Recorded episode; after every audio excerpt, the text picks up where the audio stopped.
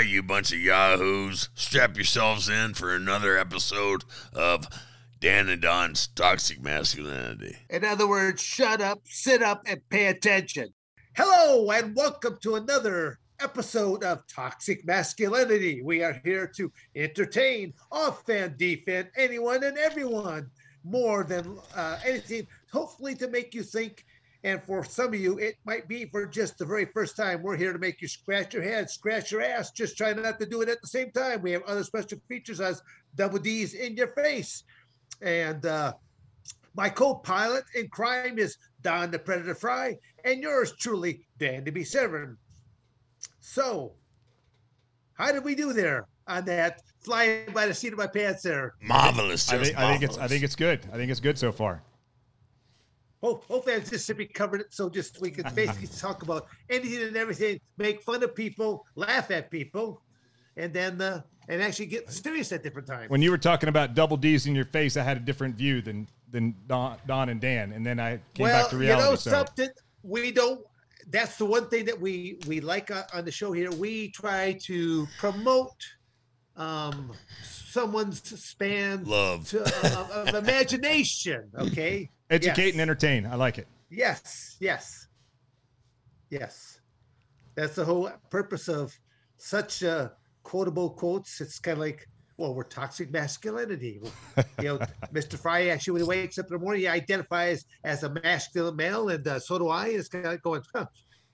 So, all right there. So, Mr. Frye, do you want to introduce our guest here today? Maybe I know that we've been flapping our yap right along here right now. So, William, I mean, do you pronounce the last name is a Branum? Please. Branum, yeah. Branum, okay. And you said you'll go with Will or Will? Will, William, whatever, yeah. Either one of those two. All right. He's been Navy SEAL for over 20 years. 26 years. 26 years, okay. 17 days. Over 20 is, yeah, you're exactly right. 26. Yeah, 100%, yeah. Excuse me, sir. At least. Okay, but my first question is, at what age were you, and what made you decide that you wanted to go with the military? So I think I from very young age, I always knew that I wanted to be part of the military, and in some way, I wanted to be part of some elite unit. My role models growing up was John Wayne. He's got a picture right here. You know, he was the movie Green Beret. He was a Green Beret in Vietnam. Yes, sir. There was the movie Delta Force with Chuck Norris. Yeah. There was what else was out there? There was some other Rambo, John Rambo. He was an Army Ranger. Yes, and maybe did some other stuff. I grew up watching like Kung Fu theater, so I wanted to be a ninja also when I grew up. And I was also Dan took your spot in that one. I'm still working on that one, so that's why I'm hanging out with you guys. Then I wanted to.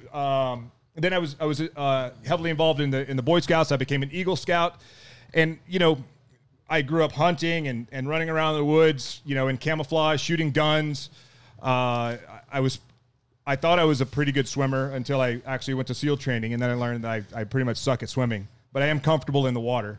And I always knew I wanted to be part of some elite unit. I wanted to fly F-14s, and I wanted to be, you know, something like that. I didn't know what a Navy SEAL was. We didn't have internet back then. You know, the TV that I had growing up, I had like two like knobs on it with rabbit ears, and two knobs and two channels. Yeah, exactly. Yeah, And then I told someone that I wanted to be, you know, something like that. And he was like, well, why don't you be a Navy SEAL? I'm like, well, what is a Navy SEAL? He's like, they're like the best of the best as far as like special forces go. They jump out of airplanes, they blow shit up, they scuba dive, they you know, run around in the woods. And I was like, that's what I want. And I think it was really the water component that really drove me to being a SEAL, because I thought I liked scuba diving because I watched, you know, National Geographic and things like that. And being underwater was attractive to me at the time. I don't really like going underwater that much anymore. They kind of broke me from like, you know, wanting to enjoy that piece of it. But, so the year between my 11th and 12th grade of high school, a Navy recruiter called me and he was like, so you ever thought about joining the Navy? Originally, if he'd have called me like 6 months before, I would have been like, hell no. They have the ugliest uniforms. They're wearing bell bottoms and dungarees and the little white Dixie cap. Like, it was like the worst uniform of all the services.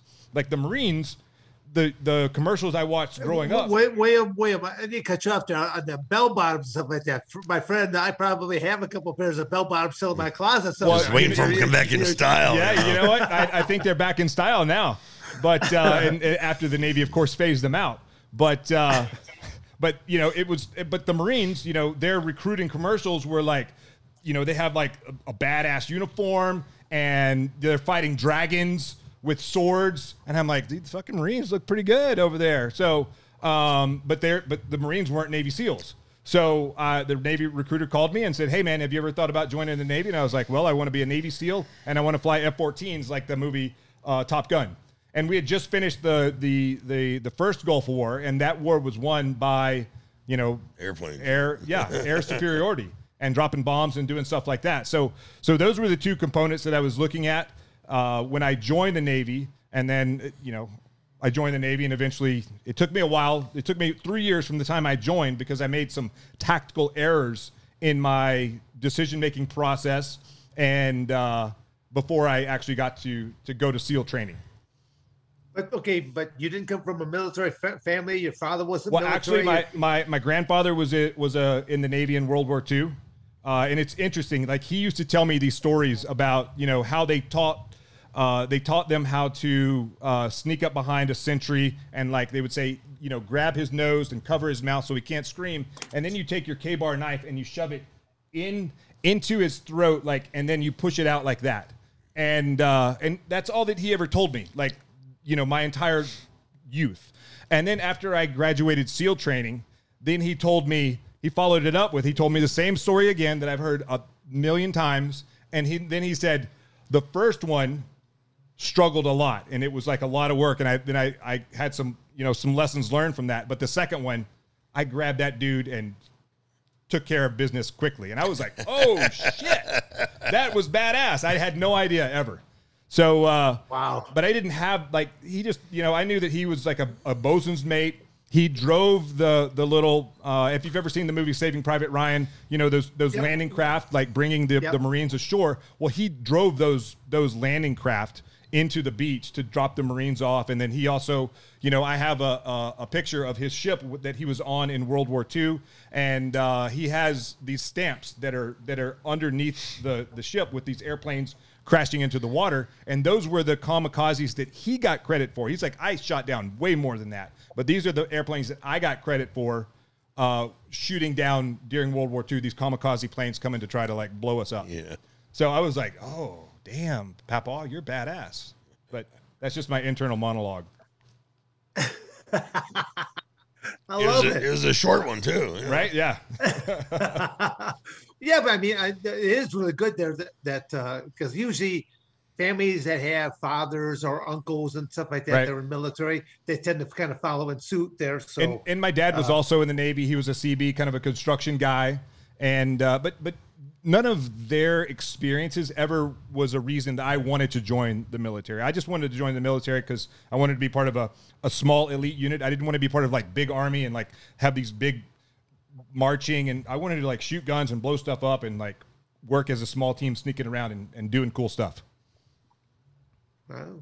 I mean, did you grow up, because you said you like going out hunting and that. Yep. Did you grow up, like, on like a farm area, or did you just I grew up in Meridian, Mississippi, or outside of Meridian, Mississippi. And so my grandfather, he was part of a hunting camp, and every Saturday we would go hunting. And we'd go, you know, hunt white-tailed deer, and then in the spring we would also hunt turkey. Okay, so definitely it sounds like Grandpa was a big influence there on guns and you know, and getting things done quickly. Yeah, exactly. And it's interesting. Like, after I joined the SEAL teams, and I learned how to shoot, like, really shoot guns, and then we went back and we were hunting and, you know, messing around with guns. I realized he didn't really know how to shoot that well. Like, I didn't know it as a kid because I didn't know anything. But as you know, I learned more, and I went back and I was, you know, talking to him and hunting with him and things like that. I realized, like, wow, Papa, you don't know how to, let me teach you how to shoot now. Like, you've taught me a bunch of stuff. Let me teach you how to, you know, like, you know, sight alignment. And, like, he would see a deer or whatever, and he would just throw his shotgun up and just blast away, not really hitting in, like, any vital parts. But we would have to track, you know, these animals for a super long time. But, you know, he got better eventually also. So. Oh. Yeah. I'd say, I know Don's heard some of these stories before, but I perform there as well. Shooting at 22, you got to be very accurate. With a shotgun and you throw out buckshot, you just got to get into that general vicinity. General area, you know? Yeah, for sure, yeah.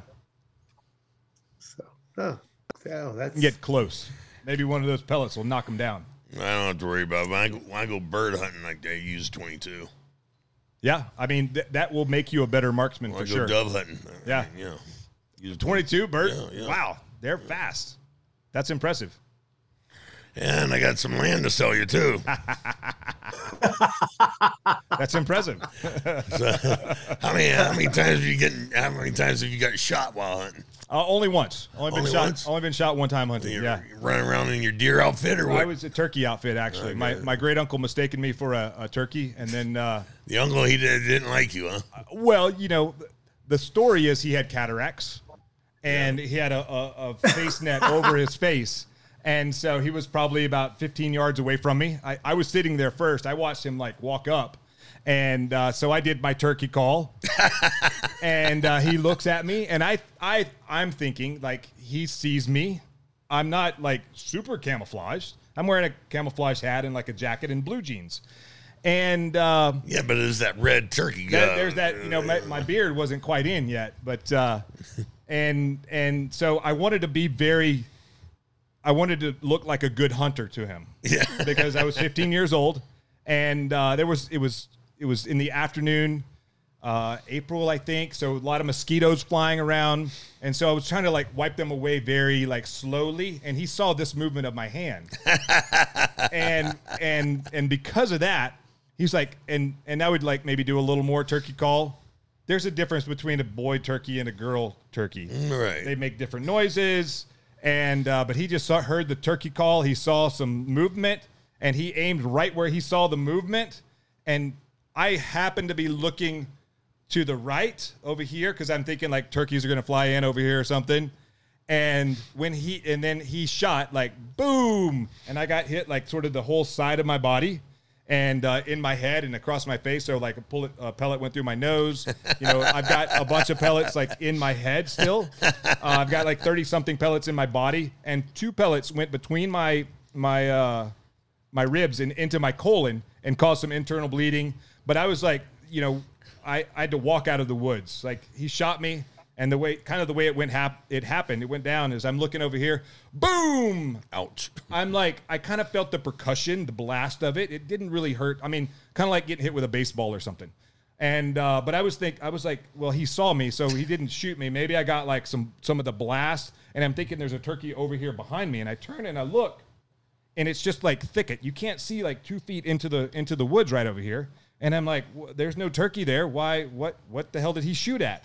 And then I get really hot. And I kind of get the metallic taste in my mouth, and my face feels like it's the size of a basketball all of a sudden. I'm like, maybe he shot me. If he did, I'm going to shoot him back. And so if I spit blood, that means he shot me, and I'm going to shoot him back. And so I spit, and it's just nothing but blood. I was like, oh, that's bad. Wait a minute. He saw me. I'm, like, talking myself out of it. He saw me. No big like. And then, like, my arm is starting to, like, not work properly.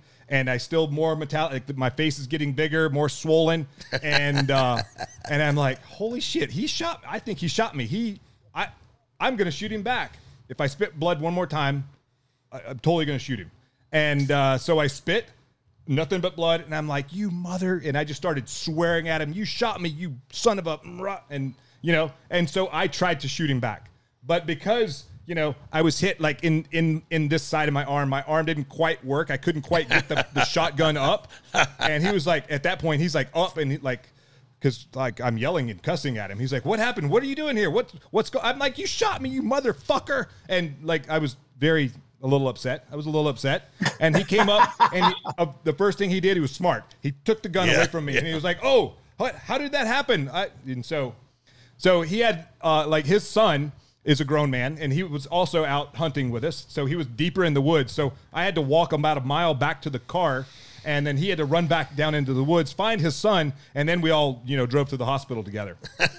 And so, you know, I've got a few deployments under my belt as a SEAL, and I never really was too concerned about getting shot in combat. I'm like, what are the odds of, you know, me getting shot again? I mean, the rest of you guys, you're trouble.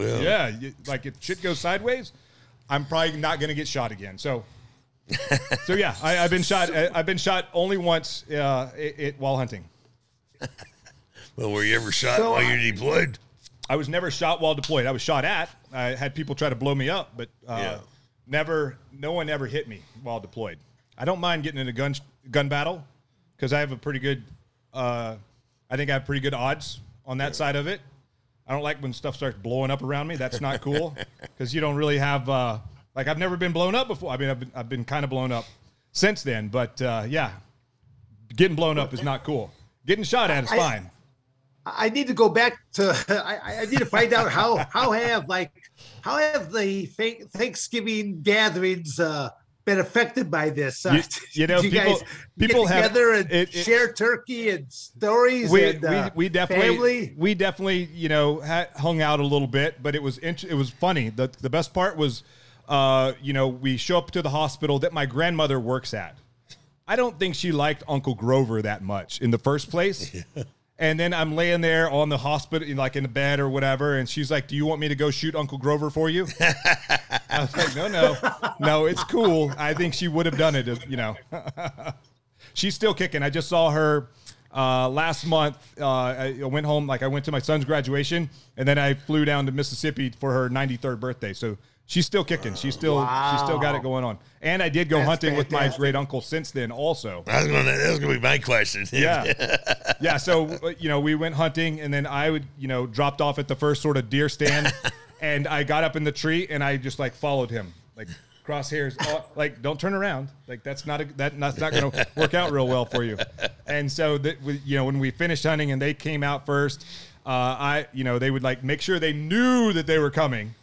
So that I didn't just start shooting in their direction. They weren't clicking the antlers. Yeah, not so much. They're like, "Hello, we're coming up your way." Yeah, I thought you might have offered them up like a Bullwinkle hat or something like that. Has the horns out to or something like that. Yeah, okay. Right. Over here. Oh my God, that's fantastic. Well, I mean, brother, do you have any brothers or other siblings? Brothers, sisters? I have a sister. She still lives in Mississippi. She was not much of a hunter. She's just a, does girl stuff, I guess. So she's never shot anybody other. Not that she'll admit. I don't know that that's true, but I don't know of anyone that she's shot or she's been shot. So. Well, how deep in the family it's not a family tradition yet. Yeah.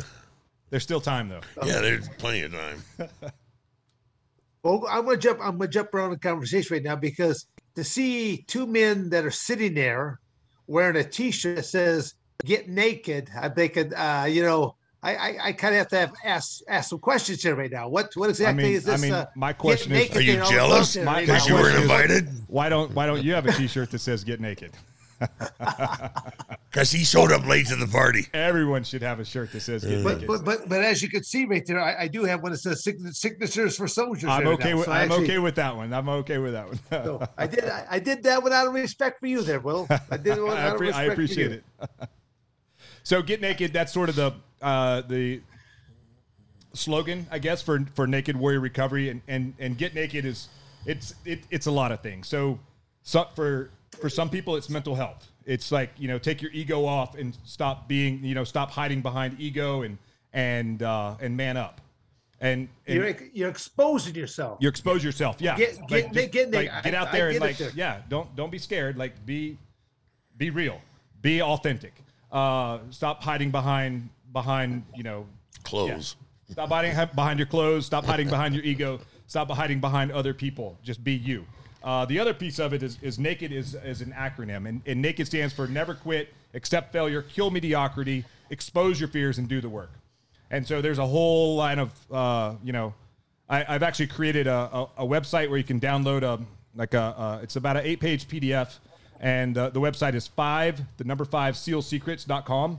And you can download the PDF, and you can like kind of read what each one of those letters means, what never quit really means, like, you know, from a Navy SEAL perspective, what accept failure means from a Navy SEAL perspective, and from a broader perspective, killing mediocrity, because we live in a world of mediocrity, like, you know, instant gratification and, you know, scrolling, you know, social media and YouTube. You could just, you like, we're just mediocre now. Like, nobody wants to be the best of anything. We're just okay with like, hand me, I want my, you know, my government check for not working, and I want my free phone, and I want my free internet, and I want like free shit. Like, go out and work for it, and like, right, and like earn it. You know, exposing your fears. Okay, like, but Will, I want to stop you right there. I mean, Is there really such a thing as free? I mean, you sound like you live in the same world that Don Frye and I live in, this real world,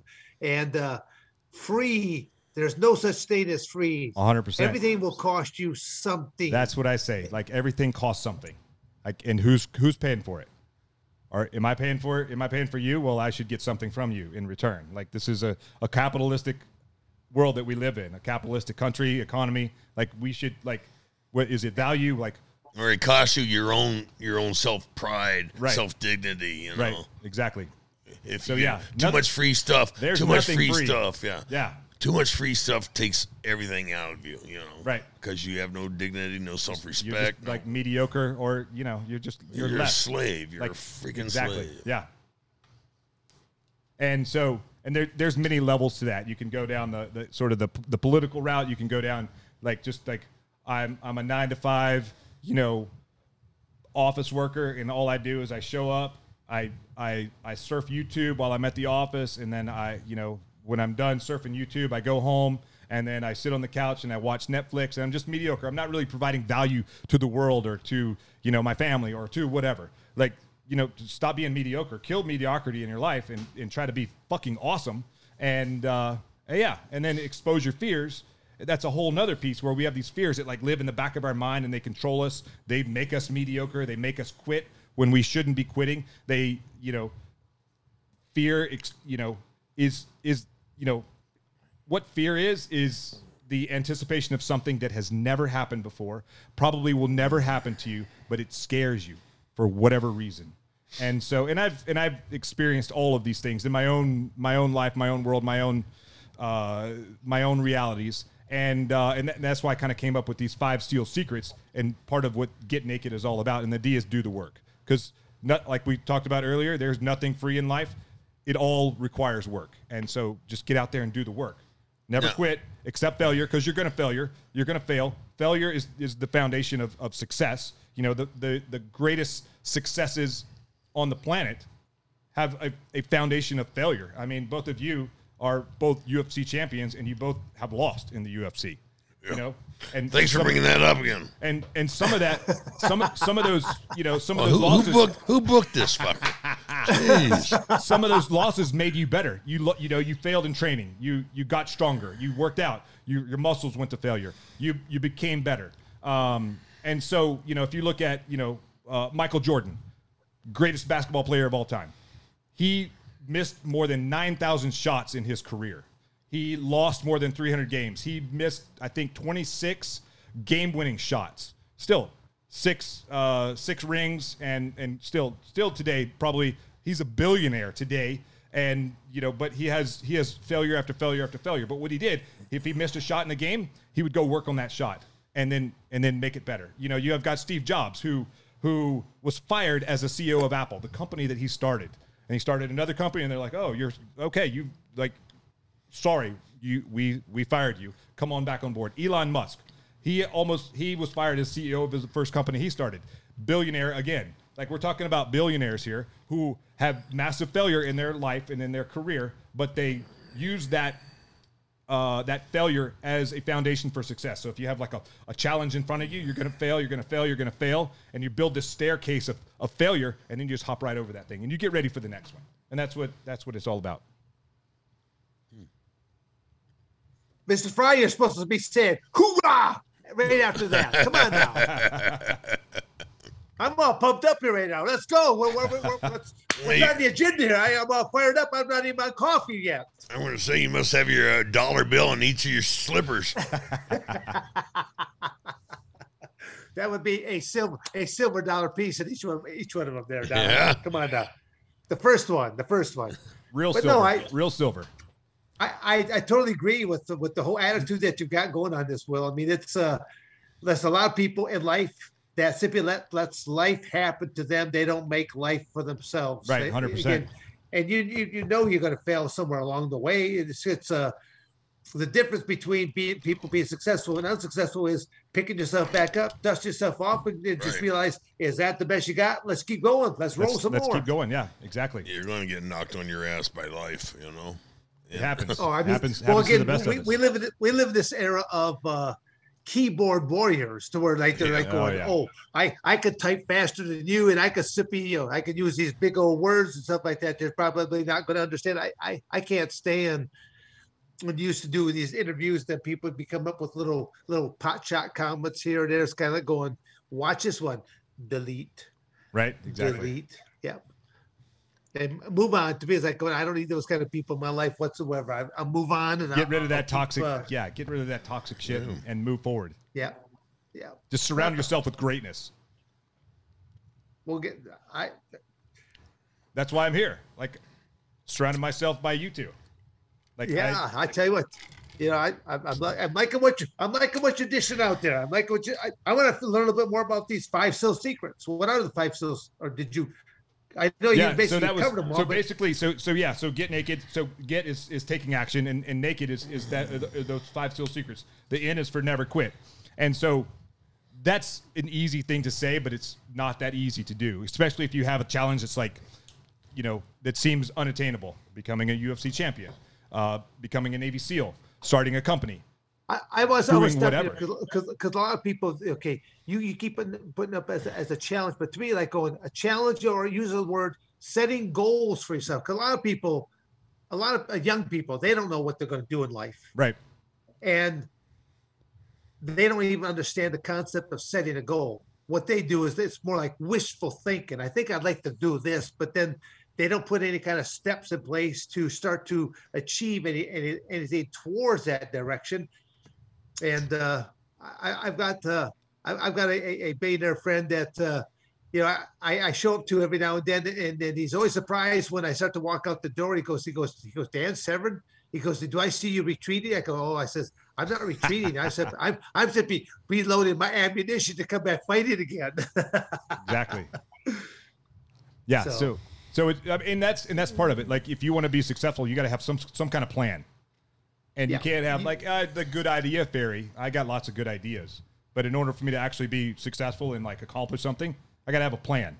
Like that, I'll adjust that plan along the way because I don't know everything. And as I go and I fail and I learn and I succeed and I fail again, like I'll make those adjustments as necessary.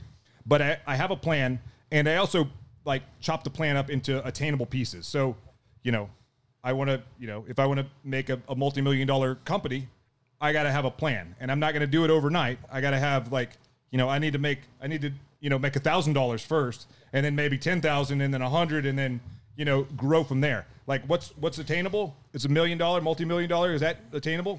Well, it is, but it's a long way off. It's not tomorrow. It's not tomorrow. And so what I need to do, like, what do I need to do today? What do I need to do tomorrow? I need to make $1 first, and then 10, and then grow it from there. And then in 6 months, I'll make $10,000. Exactly. And then in 7 months, we'll add another. And then grow. And so that, you know, starting a company, that's a thing, but it can be, you know, even like getting a degree, doing, you know, any kind of vocational work. If you want to like be a missionary, it doesn't matter. Like there's no shortcuts. It's not this world. This life isn't about instant gratification. It's not about just being easy and entitled. It's about making a plan. And if you want to do something and you want to achieve fucking greatness in your life, then you got to do work. So, but you know, before you can like, you know, and I'm just going to keep coming back to you guys, before you can step into the octagon, you got to fucking train. You got to learn how to wrestle. You got to learn how to do jiu-jitsu. You got to learn how to box. You got to learn how to kick and punch and take a punch, and you got to learn all this stuff.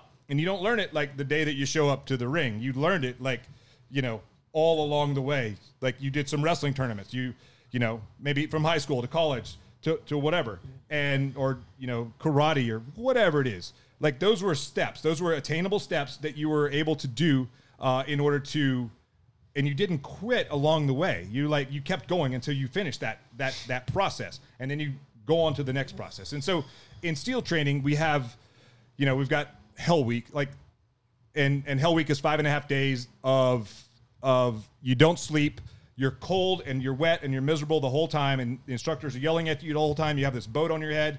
And, but they do give you a break during Hell Week. You eat 4 times a day. And all you got to do, if you're getting a little like mentally fatigued, like, I don't know how much more of this I can do. All you got to do is make it to the next meal, right? Or just make it to the end. Like they can only keep you in the water, jackhammering, shivering uncontrollably for such a long time. They can only keep you there for so long. All you got to do is wait till like suck it up and man up and just like get to the end of that evolution. They're going to get you out and then they're going to put the boat on your head and you're going to start running and doing races and you're going to warm up just fine.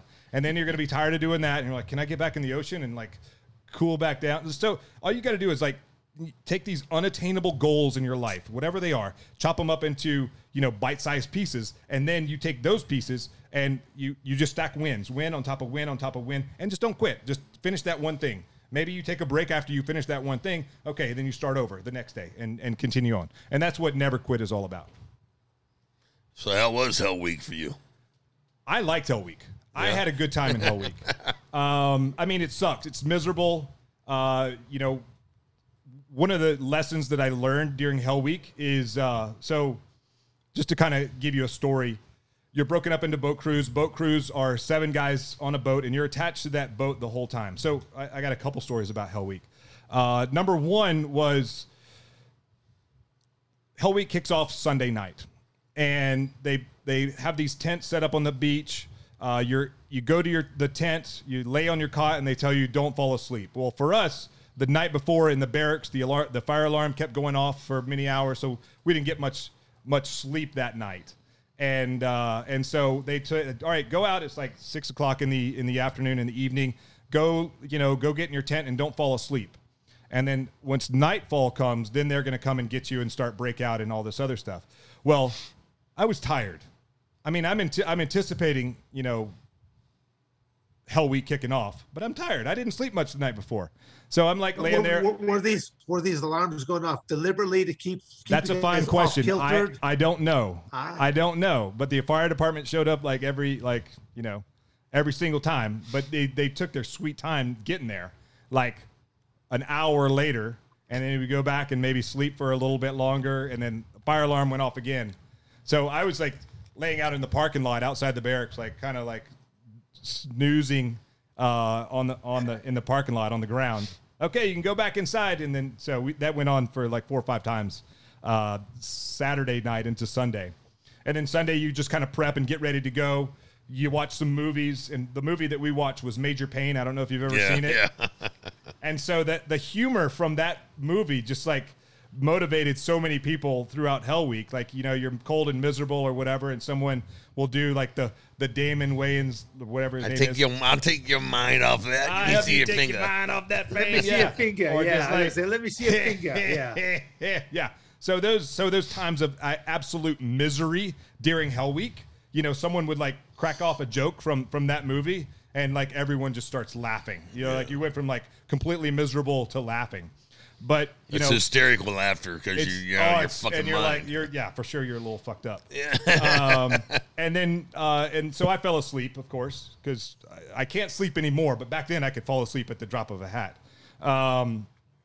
And so Hell Week kicks off. It's breakout. There's like machine guns. They're blanks. There's explosions going off. You get up. You run out. It's just complete chaos, and what they're trying to stimulate is combat, the chaos of combat. And they're like telling you to do this, and you go in that way, and they're just like challenging you, and you're like running around, and you're kind of in this zone of like, you know, figure it out and get shit done and do what you're told to do. And more explosions, and like, okay, you go get wet, and then you have to grab your swim buddy, and then go tell your boat crew leader, hey, we're gonna go get wet, because if they're gonna call for a muster when you're not there, and if you lose people while you're in combat or whatever, then you get punished for that. It doesn't matter, you're gonna get punished anyway, but it's just part of the game. And then someone that had already been through Hell Week told me, like, when you're going through breakout, what I want you to do is I want you to just like step to the side of the grinder.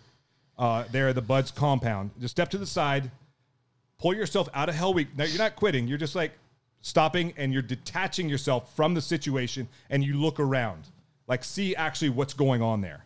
And so, you know, about 30 minutes in, I'm like, okay, I think this is a fine time to like do that. And so I stepped off the, like, you know, went out and got wet and sandy and came back with my swim buddy. And rather than like just starting to like do, you know, more 8-count bodybuilders or crawl around the ground, I just kind of like stepped to the side, where I was maybe not quite noticed as much. And I just looked around, and there were like, it's a 2-story, like the building is 2 stories. It kind of wraps around this grinder where you do all your PTs and kind of ceremonies and stuff. And I looked around, and there was the balconies were full of people. I had no idea that all these people were there. I looked this way, they're full of people. And then I'm like looking at sort of what's going on in the background with like how the instructors are what they're doing and kind of the other stuff. And I was like, oh, I got it. It's not so chaotic. So I just like detached myself from the situation just for a little bit. I took it all in. I'm like, okay, I see what's going on now. And I went back to being in the bubble of like, you know, completely immersing myself in Hell Week. So that was kind of a cool lesson that I learned. But another lesson that I learned in Hell Week is there was one boat crew that was winning all the races. I also knew that I didn't want to be surrounded by people who didn't want to be there. Like, Buds for me, it's 6 months long, but it took me a short 13 months to get through training because, you know, I like a little extra pain, apparently. I got injured a few times, and now I'm making it through Hell Week. I've been at Bud's for like 6 months, just like spinning my wheels. And now I'm surrounded, like there are guys in my boat crew they want to quit, and I'm like, get out. But other guys are like, no, stay. I'm like, no, let him go away. And so, why? Because they don't want to be there. They want to quit. No, I know like, that. I don't want to be a quitter. Yeah. I don't want to be. So you don't want him, like, he's contagious. You don't want he could be contagious for other guys. Yeah. Let them make their own decision. Right. And you know, and that is contagious. And the bad, you know, apple or sparrow hole. There's and I saw this in some other evolutions where, like, as soon as one guy quits, other guys start to quit. Mm-hmm. They're like, okay, it's okay to quit. And I'm like, what are you guys doing? Why did you even show up if you're going to quit? Like, what was the point here? So early in here, right? Yeah, I saw guys quit. You know, when you check into Bud's, you know, there's this misconception that you know, everything is for uniforms are free and things like that. You know, they give you your uniforms, but you have to pay money to get your name tapes sewn on. You got to do the work to like stencil your name on there. You got to like start your uniform. It actually costs quite a bit of money, and like guys were quitting the very first day before we did anything hard. Shit. And I'm like, what did you even show up? What is going on here? And I'm looking at these people and thinking that they're like amazing athletes, and many of them were. Like, we had amazing athletes quit because the water was too cold, or they didn't want to carry that boat on their head, or I didn't want to run anymore, or whatever it was. And so, you know, it's very cool in Buds. You learn like what people have in their heart, like their soul, like what drives them. Like, even though you're an amazing athlete, that does not mean that you're going to be a good Navy SEAL. Right. And, you know, quite honestly, I've done things in combat that were so much harder than SEAL training. Like, people say, oh, that's the hardest thing you'll ever do in your life. It's absolutely not. Yeah. It's absolutely not. It's only a selection process to see if you have what it takes to do hard stuff, because life is going to give you hard stuff. And you have the mental fortitude to like just rest through it and keep going and do the things that are required of you in order to either live or, you know, thrive, however that works out. Right. I'm sure I have like 50 more stories about Hell Week that I could probably tell. No, but I mean, it's just describing right now that, Will, I mean, it actually pertains just to everyday life. I mean, people got to do the exact same thing in everyday life. I mean, you got to wake up in the morning, you got to get your ass out of bed, you got to go to work, you got to, you know, you got to make things happen. Yeah. You know, if you don't like your job, well, you got to be looking for something better while you keep the first job. And yeah, exactly. Again, as I said before, you know, it's what you endured there for military-wise was one aspect, but if you want to look at it from everyday life perspective, people got to get up in the morning. You know, everyone's got 24 hours in a day. How are you going to use those 24 hours? How are you squandering your day? I mean, right. A lot of people do squander their day, spending sure. Too much time gaming on the laptops and that. But I mean, it's a great tool. The cell phone's a great tool. The laptop's a great tool if you use it as such. But at the same token, they're some of the biggest distractions. I mean, you watch people all the time. They got funny clips of that you can watch on YouTube as people are texting as they're walking down the road and they walk into a wall or walk into a post or something like that, right? Because yeah. They're just so mesmerized by this little electronic device here. But the same things pertain to everyday people about, you know, setting goals themselves and, right. and you know, getting things done. I don't care if you're, you know, we had the big COVID crisis that was taking place. People were locked down. They can't work out, stuff like that. But I would say, what did that floor cost you? That floor cost you nothing. Still doing body weight exercise are some of the best exercise you can do. You still yep. do jumping jacks and push-ups and sit-ups and squats. Jump rope, whatever you want. Yeah. Go for a run. So, well, let's get back to the BUDS training, because our first guest was Ray Cash Care. Ray Cash Care. Yep, he said, former Navy SEAL. He said he carried you through BUDS. That you were just a burden to him. Ray wasn't tall enough to be in my boat crew. He probably wasn't tall enough to be in anybody's boat crew. Yeah, Ray went through BUDS before I did. So, but Ray was like my mentor when I got to my first SEAL team. He'd already been at the team for a couple years, and so when I came in as a new guy, I didn't know anything, and so Ray kind of helped show me the ropes, and I've got a few Ray stories that I will not share on the air. Well, good. I'm sorry, we cancel this shit.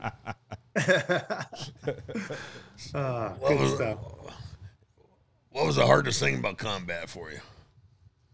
Losing people, yeah. Like no one. Like your buddy's right there today. Right. He was right there 5 minutes ago. Right. And now he's not there anymore. That was the hardest. Like it's like, and then the aftermath of that, like you're still depending on that person. You still see that person. I still see like people that I've lost. Like I see like people that look like them and I'm like, oh wait, he's been dead for like 10 years. So that's the hardest part. I mean, being in combat, I enjoy being in combat, yeah. But you know, losing friends, that sucks. That's a big, heavy guilt trip. Yeah. Right? Yeah. That's the hardest, is the guilt. Yeah. I mean, some of it, you know, there's this thing called survivor's remorse. Right. I think that's what it's called. So we've had some of that. You know, on one of my deployments, I was in Iraq doing security work for, so our mission was a miserable mission, but it was a no-fail mission, and our job was to keep the interim Iraqi government alive. We provided security for them, and that was like, because the SEAL team, like there's all this sort of inner service animosity, like no Green Berets are better, no Navy SEALs are better, no Marines are better, no Army rank, like everyone's like we're all who's better, but because this was a no-fail mission. Like, we can't afford politically and strategically to have one of these guys killed. They pulled us off of, you know, hunting down bad guys to keep these guys alive. Yeah. And so on one of those, you know, and we also were doing work in Afghanistan. And so I was at SEAL Team 10. I was a platoon chief in 2005, and we deployed. So my platoon deployed to Iraq to do that security mission. And I was going somewhere with this. I have no idea where I was going, but I'm just going to tell a story anyway. It was about losing guys. So I was in Iraq, and we're doing the work. And before we went, I was pretty pissed off that we got this mission. My platoon got stuck with this, and I kind of bitched at my commanding officer. And I was like, "Sir, you know that our platoon is better than those platoons." He's like, "You're right. You are. Not all SEAL platoons are created equal." And I'm not saying that we were always the best, but that particular platoon that I was a part of, I would put them against anyone. Mm-hmm. Most of them went over to development group. Most of the guys went over to development group and thrived over there. But while we were in Iraq, our the other platoon was in Afghanistan. And if I don't know if you've ever heard of the Operation Red Wings, where what's the guy's name?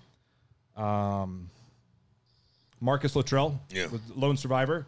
Right. So he was from the team that I retired from, but that was our like sister SEAL platoon went over to do that mission and to hunt bad guys in Afghanistan. And I was emailing those guys the day before they got shot down, and so we lost. That was the biggest loss of SEALs up until about 10 years ago, when another helicopter full of SEALs got shot down. But that was the biggest loss of SEALs since Vietnam. And they were like people I was just talking to. And that was tough. And then we've had guys that didn't get on the helicopter that, they eventually were kicked out of the Navy because they had so much like weird survivor's remorse that like their brains were all screwed up. Yeah. And it's carried on with them. So I think losing people is really the hardest part, but that's combat also. Yeah. That's just part of it. Who okayed that mission for that helicopter to go in that position?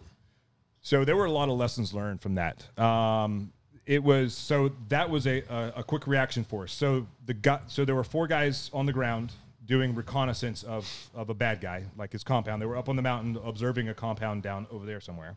And you can't really hide in Afghanistan. Like those guys are like walking all through the mountains. Like they know everything. Like if a bush is out of place, they know it. And so there was a shepherd like kind of cruising through and like walked right up on the guys. And so they like wrapped him up and they tied him up and they eventually let him go.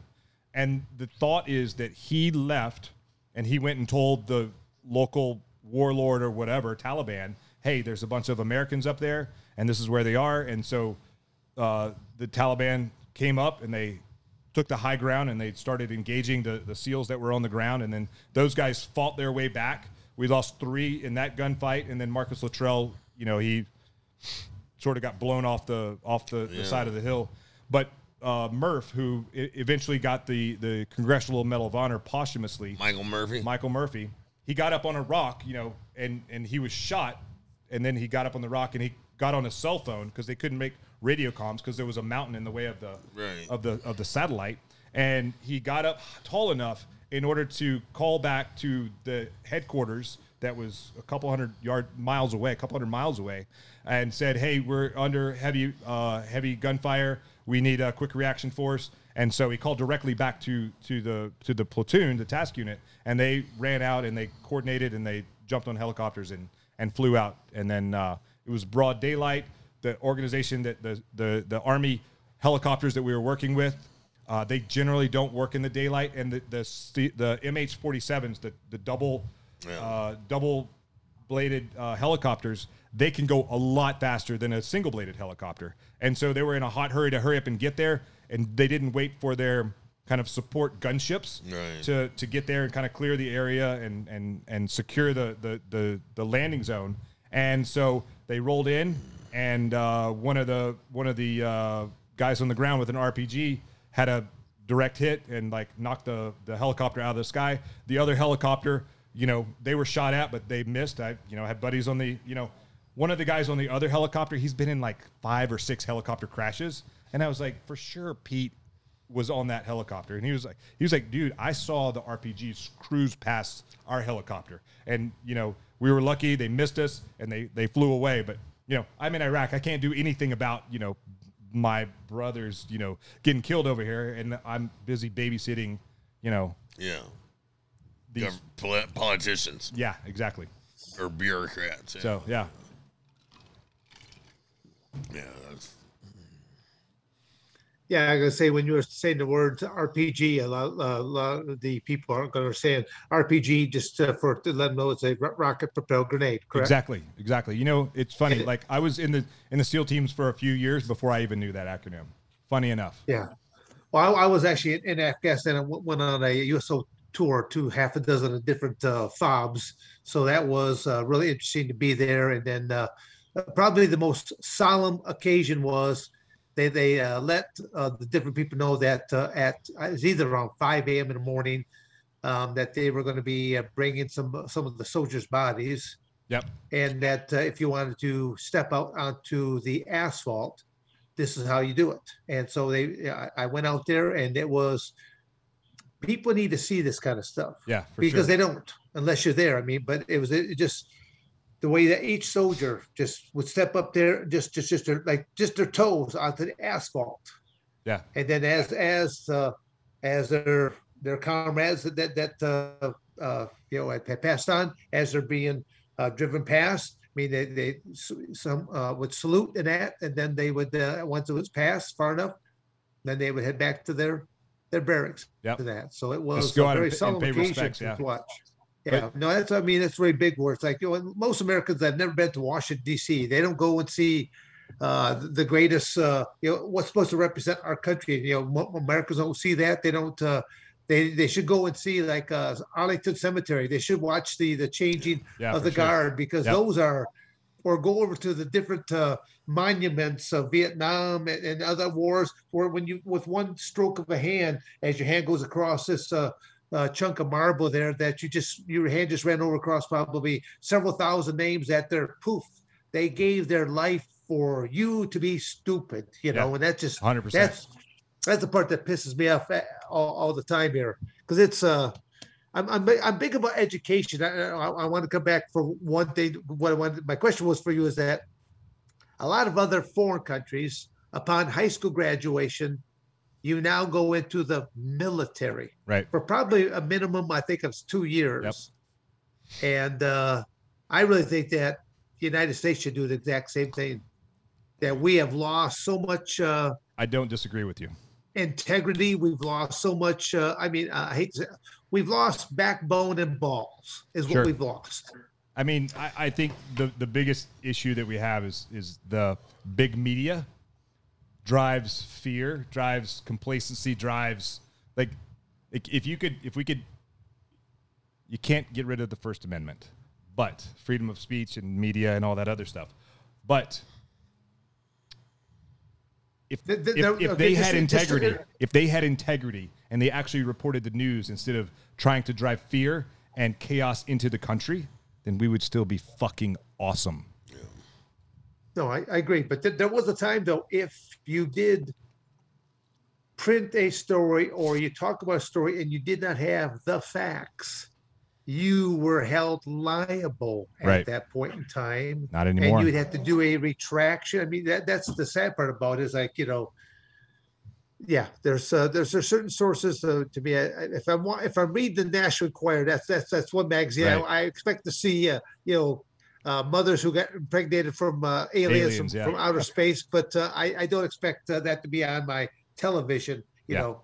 Off of one of the major networks. Well, up to 9 months ago, we were awesome, for 4 years.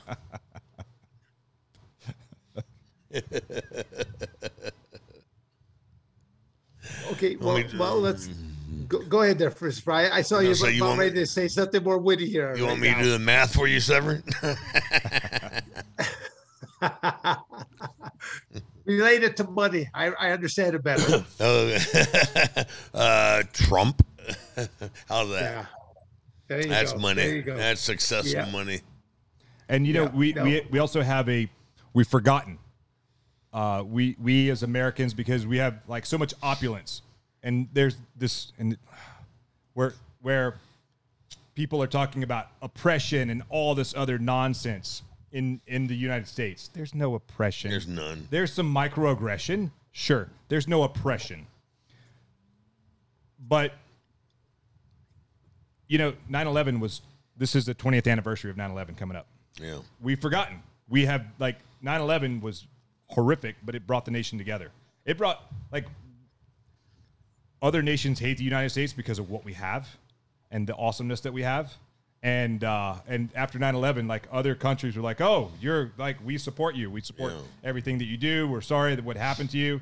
And then, and then the media gets involved. And then, we're quick to forget tragedy and whatever. And, then the media comes and they manipulate the truth. So you only think about what they want you to think about, because that's what sells. Yeah. Oh, yeah. That's the sad part. As I refer to it all the time, the sheeples of this world, they keep, if you watch enough of one brand of news and you don't explore a little bit of some other stations and that, or the internet, you will definitely be led to believe in only one direction. 100%. And that's what I think. You got them blinders on and you're seeing straight ahead. So. Yep. So you're in Hawaii. I am in Hawaii. Okay. I mean, right now I'm in Arizona, but yeah.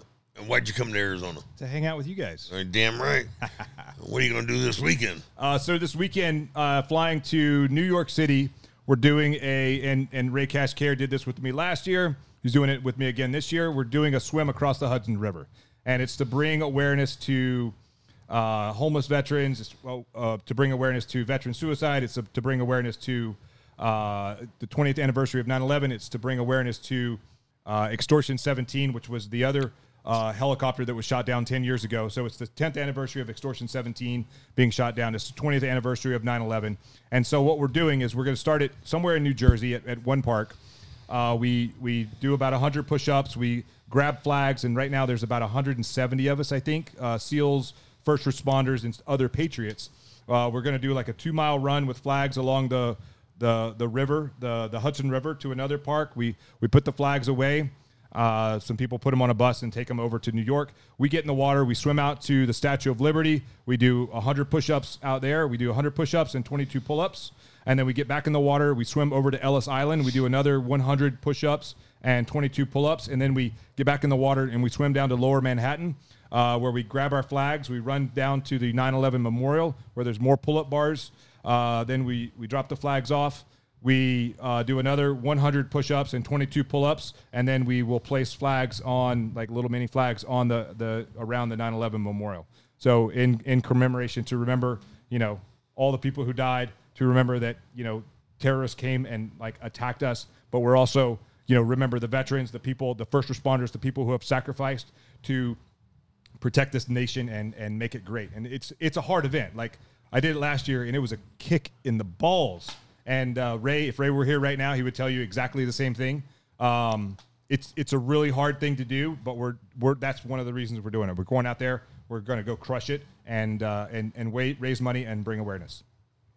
Wow, I mean, that's fantastic. I mean, that's obviously got to be an all day event. I mean, just to be able to do all that stuff. It's a few hours for sure. Yeah, no, they do that before lunch.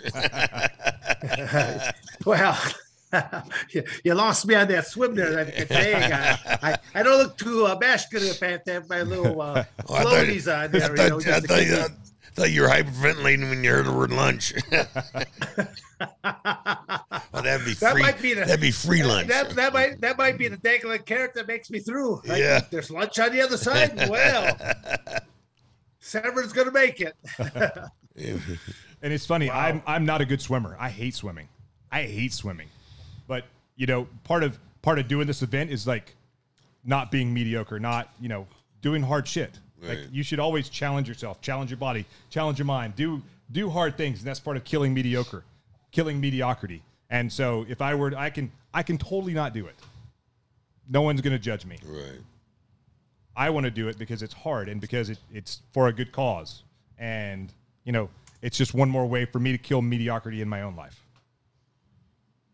Well, again, it's you reach more people when you use your own life as an example to others. Right. So, yeah, no, it's that's huge. And again, like you said before, surround yourself with like-minded individuals or as close as possible.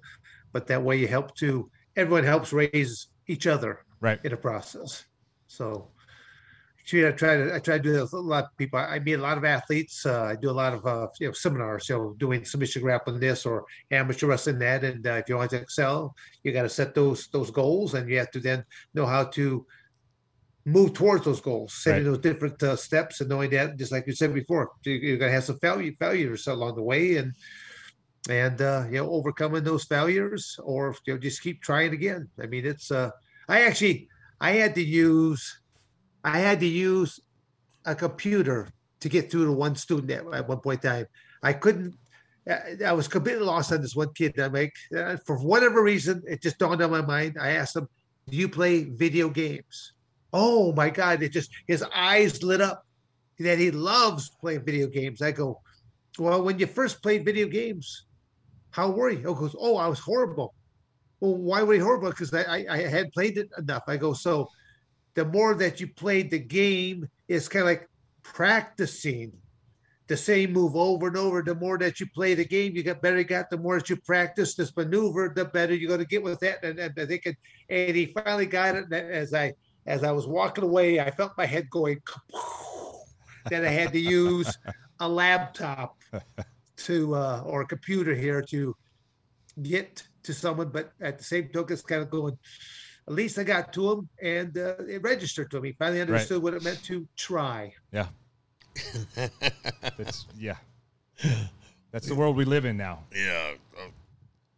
You want to dive off. You want to dive off into cement. So speaking of diving, what's your diving experience in the?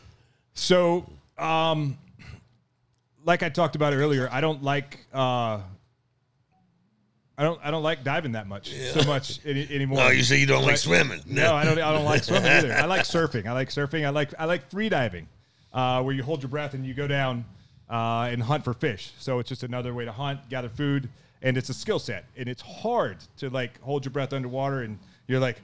I like to say I have micro lungs. Like I can't hold my breath that long. I have held my breath for 4 minutes. Well, fudge. But it was under a very big woman, huh? A very big woman. It was a very controlled environment where we're practicing free diving, and the Navy paid for like the best free divers in the world to come out and teach us how to do it. And so we just had our face in the water. And with our mask on, and you have a buddy watching you, and your hands are on the side of the pool, and there's a guy like it was super zen and like, but you know he's trying to be like calm and like so a 4 minute breath hold static is equal to a 2 minute working breath hold. So what we were working up to is swimming down to 120 feet, touch a plate, and then swim back to the surface. And so as I'm like at like a minute and a half, I'm already like. But I just did that for the next 3.5 minutes or 2.5 minutes,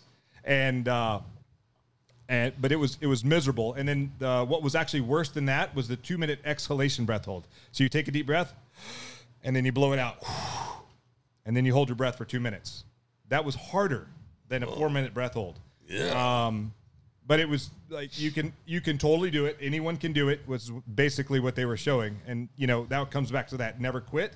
Like, also, I'm surrounded by a bunch of badasses that are all doing it with me.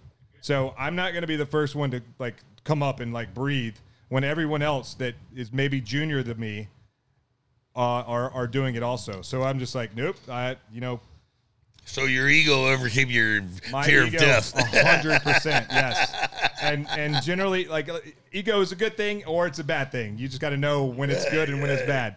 So for me, it was good. Because I don't think I would have ever lived that down if I would have quit before anyone else. So I just kept going. And then, but also the other piece of it is like when you go down, you swim down and you hit that plate and you're coming back up. When I was going down to that 120 foot, you're like super streamlined, you're kicking, you're relaxed. And eventually like gravity really takes over and pulls you down. But, and you're counting your kicks. It's very like kind of methodical. And I counted my kicks, and I'm like, I should be there by now. I don't know why I'm not there. And then I stopped, and I looked to see how far away the plate was from me, and it was about 10 more feet.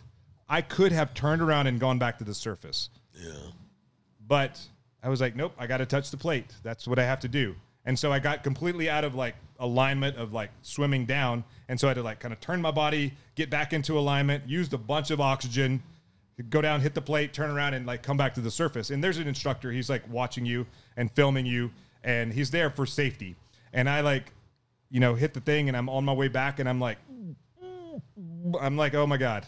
I have a long way to go back to the surface. I'm like, I don't know if I'm going to make it or not. So I gave him and so he, like, came up closer to me just in case I blacked out on the way to the surface. But, yeah, that was super hard. But as far as, like, diving, goes in the SEAL teams, we use a rebreather, and it's a closed circuit rig. It's 100% O2, and there's a bunch of safety parameters that go along with it. But the way that we get where we're going is we you have a compass, a depth gauge, and a watch, and you follow a bearing for a certain amount of time, and then once you hit that bearing at that certain amount of time, you turn, and then you go another bearing for a certain amount of time, and then you turn and you go another bearing at a certain amount of time to get where you're going, and you have to remember all this stuff in your head, how long for how far, in case something happens to you, get compromised, and the enemy like looks at your notes that you have. Right. That's not cool. But also, you know, you don't really know where you are when you're underwater. Right. You're like, you think you're there, but you don't really know. Like, you didn't know that you can't like feel the current that's like maybe pushing you off. And so navigating underwater is super complex and very hard, and it sucks. And you could be underwater for up to 4 hours on that rig, breathing 100% O2, and then you're pissed off at your buddy because there's this thing called O2 toxicity, and it makes you like super pissed off. Oh yeah. And and there have been many arguments underwater because you have this regulator, this mouthpiece in your mouth, and you can't let any water into the mouthpiece because if you do, it could flood out your rig. And then so what you do is you exhale, it goes, your CO2 goes into the CO2 scrubber. It looks like kitty litter, and you push out the oxygen, but it keeps the CO2 in this kitty litter, and then it goes into a breathing bag, and then you also have another bottle that adds more CO2. So as you breathe out, there's less O2 in the air that you breathe out. It cleans the CO2, and then and it adds more O2 volume to the breathing bag. So it's just a loop. But if you let water into your mouthpiece or into your rig in any way, shape, or form, then it gets into that kitty litter, that CO2 scrubber, and it turns into this acid. Oh, and it'll bubble up, and it'll bubble right back into your mouth. And you're like 20 feet, and you're like, you start breathing in this acid. It's not a pleasant experience. Now you have to like... You start hallucinating, you figure out how to get real acid, right? Like you're getting like, yeah, it's not that kind of acid. It's the kind that burns your mouth. Yeah, ooh, so you're like, shit. Yeah, you have to... You practice all these contingencies, like what if this happens, these emergency procedures. What if your buddy like passes out underwater? What if So you practice all these sort of emergency procedures. You're like, I'm pissed at him. Fuck him. Yeah, exactly. But yeah, one of the things that happens is you for sure are like you're either swimming too fast or you're swimming too slow, or you don't know where you are, and your buddy's like, what the fuck, and you're just like cussing at one another underwater, under a ship. You can't see. It's total darkness. And, so that's kind of what combat diving is all about. It's not sexy. It's not, you're not looking at the beautiful coral reef. You're like, you're looking at a compass and a depth gauge and a watch. You ever get attacked by anything besides your swim buddy, like a swordfish or a jellyfish? I have not. I've never seen a shark. I've never seen, at least they could have been there. I know they were there because other guys that were diving in the same area. I know in Puerto Rico, there was, we were on a dive at night and four different swim pair on the same dive. We're all on the same dive. Said a 10-foot hammerhead swam right in front of them. I would have been shitting myself. But I did see in buds, because I don't like swimming. I do it. And I'm always afraid that a shark is going to eat me any moment. And so that's just a fear I have to just deal with. But, when you swim in a combat side stroke. You're facing your swim buddy as you swim. One guy's facing this way, one guy's facing this way. And I came up to breathe, and I looked, and there was a dorsal fin right behind my buddy. And I was like, oh, shit. Oh. And I grabbed him. I was like, dude, shark. And actually, it was a pod of dolphins. Yeah. They were like swimming right between us. Wow. They were like right. I was like, holy, that was cool. I was scared, and now I'm like impressed. There's dolphins around, so I don't feel like there's going to be any sharks. So we continued on. I'm in love. Yeah. Dolphins. Yeah. But yeah, like it was a big dorsal fin too. It was no joke. Friend to foe. Yeah, exactly. Wow. I was out on the island of Guam at one occasion, and a number of the Navy SEAL guys took me out snorkeling. And as I'm out there, you could, it's such clearness. You could just see just for quite a ways. But in the back of my mind, I kept hearing that little tune, don't. 100%. Don't. I'm thinking they're going to bypass, all these sharks are going to bypass all these military personnel because They were only about 150 to about 170 pounds up. They could, and they're looking at the buffet here. Yeah, you know? They get bellyache. They get bellyache on you. Well, they'll be breaking me over as leftovers, you know, right. With leftovers. And we would always joke about, like, oh, if the shark comes along, you stab your buddy and you swim away. Yeah. Speaking of stabbing, I got to go take a leak. I got to pee.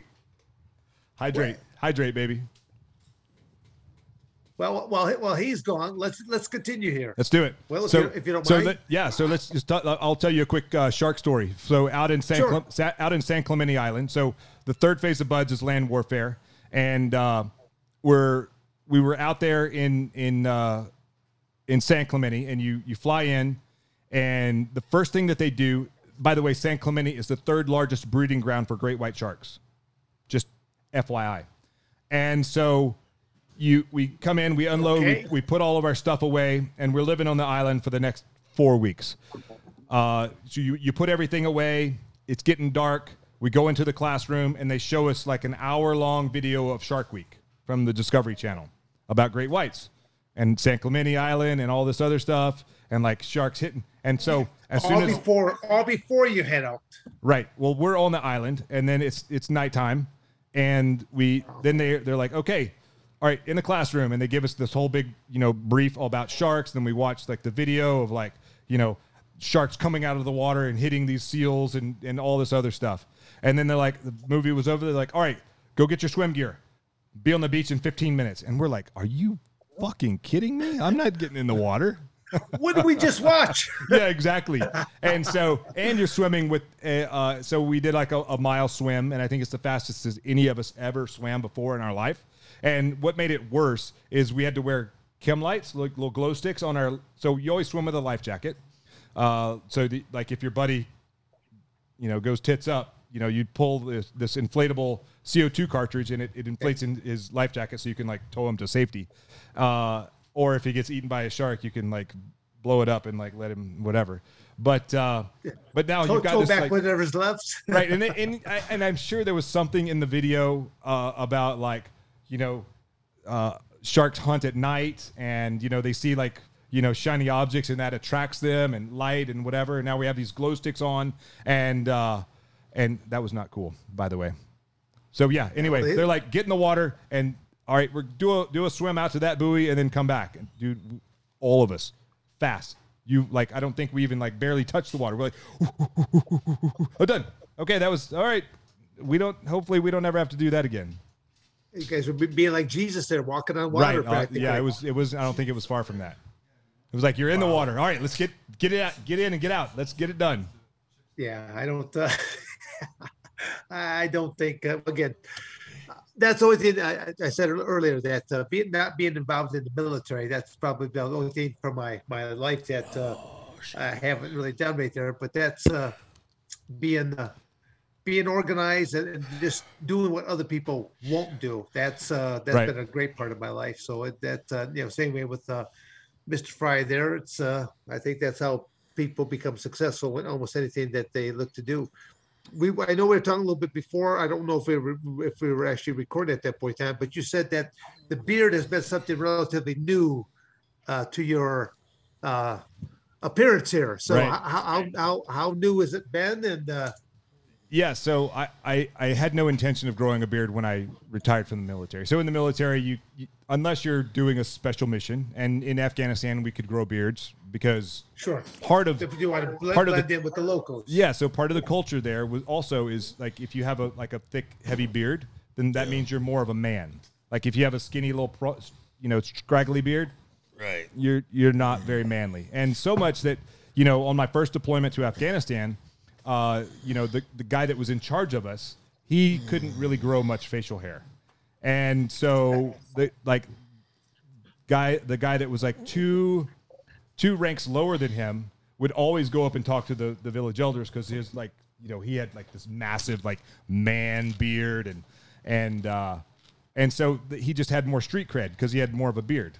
And other than that, I never really had any intention of growing a beard ever, but my daughter, who in Hawaii, who's 8, I think she was 6 back then. She was like, Dad, I want you to grow a beard so I can braid your, because I can like practice braiding on your beard. And I was like, well, that's going to take a little while for me to grow it out. I've never grown it out quite that long. Once it gets too shaggy, I trim it back. But she's certainly, she's just started trying to braid it. But actually, 2 weeks ago, she was like, your beard, we need to clean it up. And so she took her like first grade, second grade scissors with the round nose. And she sat in my lap and she just like went to work and just started trimming away. And I'm like, oh my God. I'm like terrified. I'm like, maybe I have to shave this thing off and start all over again. Wait, I have a podcast coming up out here in Arizona. So I had to like put the brakes on her a little bit. I'm like, hold on. Let's go look in the mirror. But she actually did a pretty good job. She's like, I like it when it's like at a V at the bottom. And so I had like this little V down here at the bottom. It wasn't the old Van Dyke. I'm trying to think what cartoon character or something like that would come down with a V or something. I don't know. She's like, I like it as a V. I'm like, okay, we'll roll with that. Don't cut it all. I like it now. I didn't had no intention of ever growing it. And now I'm like, I see pictures of myself without a beard, and I'm like, who is that? I don't recognize that person. It's a good thing you grew. It breaks up monotony in your face. Yeah, exactly. I mean, because when you're rocking this head of hair. You don't need much more. No, they're scary. Right.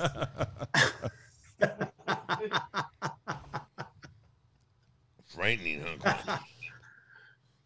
Don, I'm surprised how Quinn has been so quiet there. I mean, you haven't brought on your star. She's been taking a nap. She was napping earlier. Yeah. She's taking a nap. It was a little hot out here, and she got out in the sun a little bit too much, and. Now, recovery. Now she's having chips. Oh, you gotta get that salt intake back up. Is that what it is? Well, hell, these must be saltless chips. Jeez, it must be like you. They charge extra for salt. So.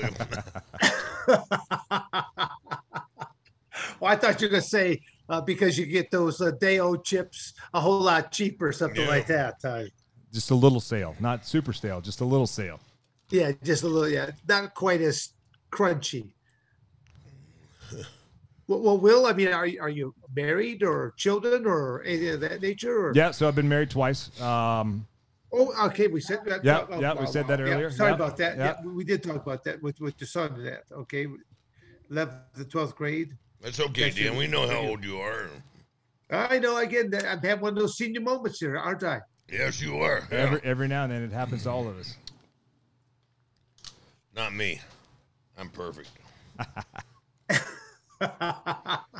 we won't go down that rabbit hole at all. What are you laughing about? Wait a minute. That's a pretty slippery slope there. Well, I mean, let's talk about your CBD then. All right. Yeah. So I started. So I mean, we're all there on the table. So I'm trying to think about how to start talking about it. So the reason that I started CBD is a CBD company called Naked Warrior Recovery. The name Naked Warrior is from the predecessor of today's Navy SEAL. They were known as Naked Warriors. They were underwater demolition team guys, and kind of the history behind it, where they came from, is if you've ever seen the movie Saving Private Ryan, they're at Normandy. You know, that big invasion that happens on the beach. Prior to that invasion, the Navy went out on D-Day. Exactly. Prior to that invasion, the Navy went out and they found a bunch of guys that were good at demolitions and they could swim. And what they had them do is they were on the big, these big ships out in the ocean or out in the water. They got in these little rubber boats. They drove about 500 yards off the beach. The guys got in the water. They swam to shore. They took. They did a reconnaissance, so they took notes about like fighting positions, what obstacles were on the beach, how lanes of assault that they should find or take back and or even prepare, because there were all these obstacles on the beach. Then they got back in the water and they measured the depth of the water. So they with a piece of string that had knots every 6 feet with a piece of lead at the end. And what they would do is they would measure the depth of the water. Like they would spread out about 25 yards apart, measure the depth of the water. And once everyone had the depth of the water, they would mark it down on a slate. And then they would dive underwater, swim about 25 yards looking for obstacles underwater, and then come up, and then if there was an obstacle, they'd mark it. And they would do 3,000 to 5,000 yards of beach at night. And then they would take that intel back to the ship and make a chart. So they used that intel from those guys going ashore to create basically the plan of assault for Normandy. And then hours before the actual assault, these guys went back in. They put demolition charges on obstacles on the beaches. They set up, these lanes of assault.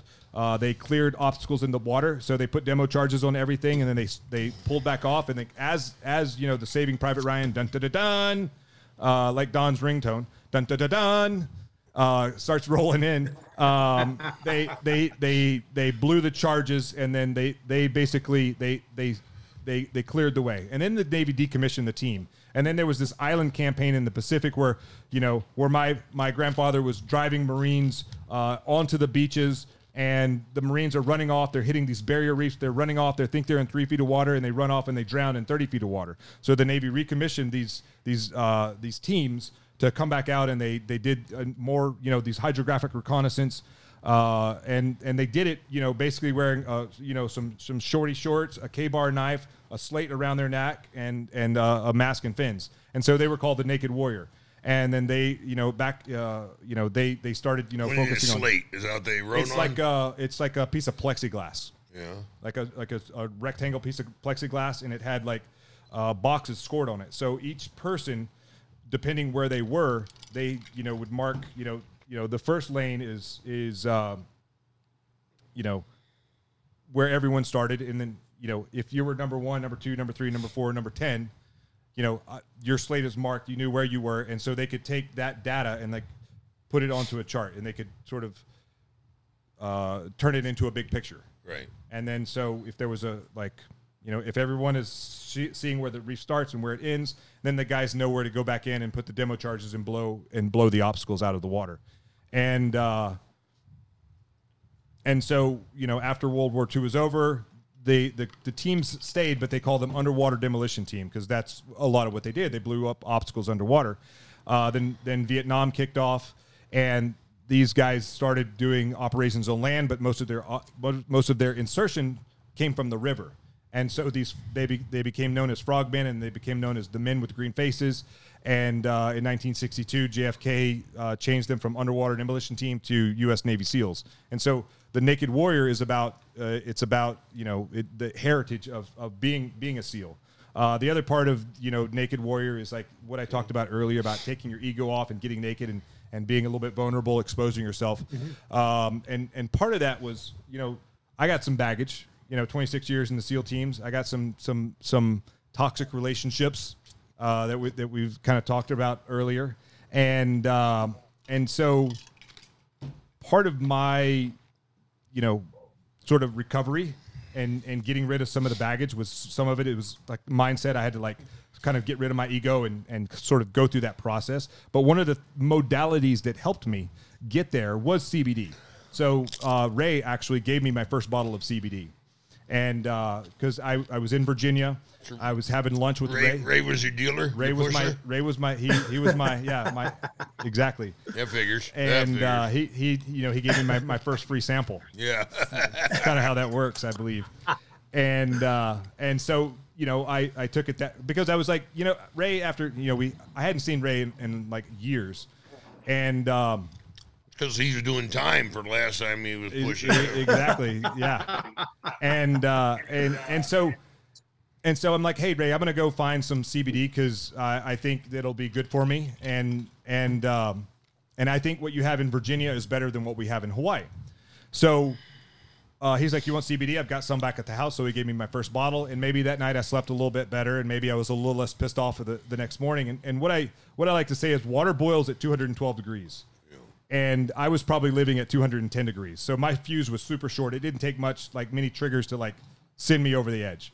But what I noticed after taking CBD for that, that first bottle, I didn't notice anything really on a daily basis. But what I noticed over time was after that 30 days, however long that bottle lasted, I was I went from 210 degrees to 205 to 200 to 190 to maybe 185. And then, you know, something else I noticed was all these aches and pains and injuries that I have from 26 years of service. Like, the pain is still there. The injuries are still there. It's just less bad. Like, it's not stabbing me as badly as it used to. So those pains were just less bad, less inflammation. It helped me to drink less, helped me to, like, kind of calm my brain so that I could have good positive self-talk, and so that I could come up with the get naked mindset. And then I stopped taking CBD because I ran out. And then, like, I started moving back closer to that boiling point. And then I tried another brand of CBD, and I, you know, started getting further away from that boiling point. I was like, well, maybe there's something to this. I happened to be at a business conference that Ray was speaking at. So Ray was really kind of the foundation, and I probably don't give him enough credit for, like, helping me, like, get down this road. But you know, Ray was a keynote speaker, so I got to go to this thing for free that was like a $5,000 to show up event. And I met someone in the CBD industry. I was super interested in it, and I wanted to.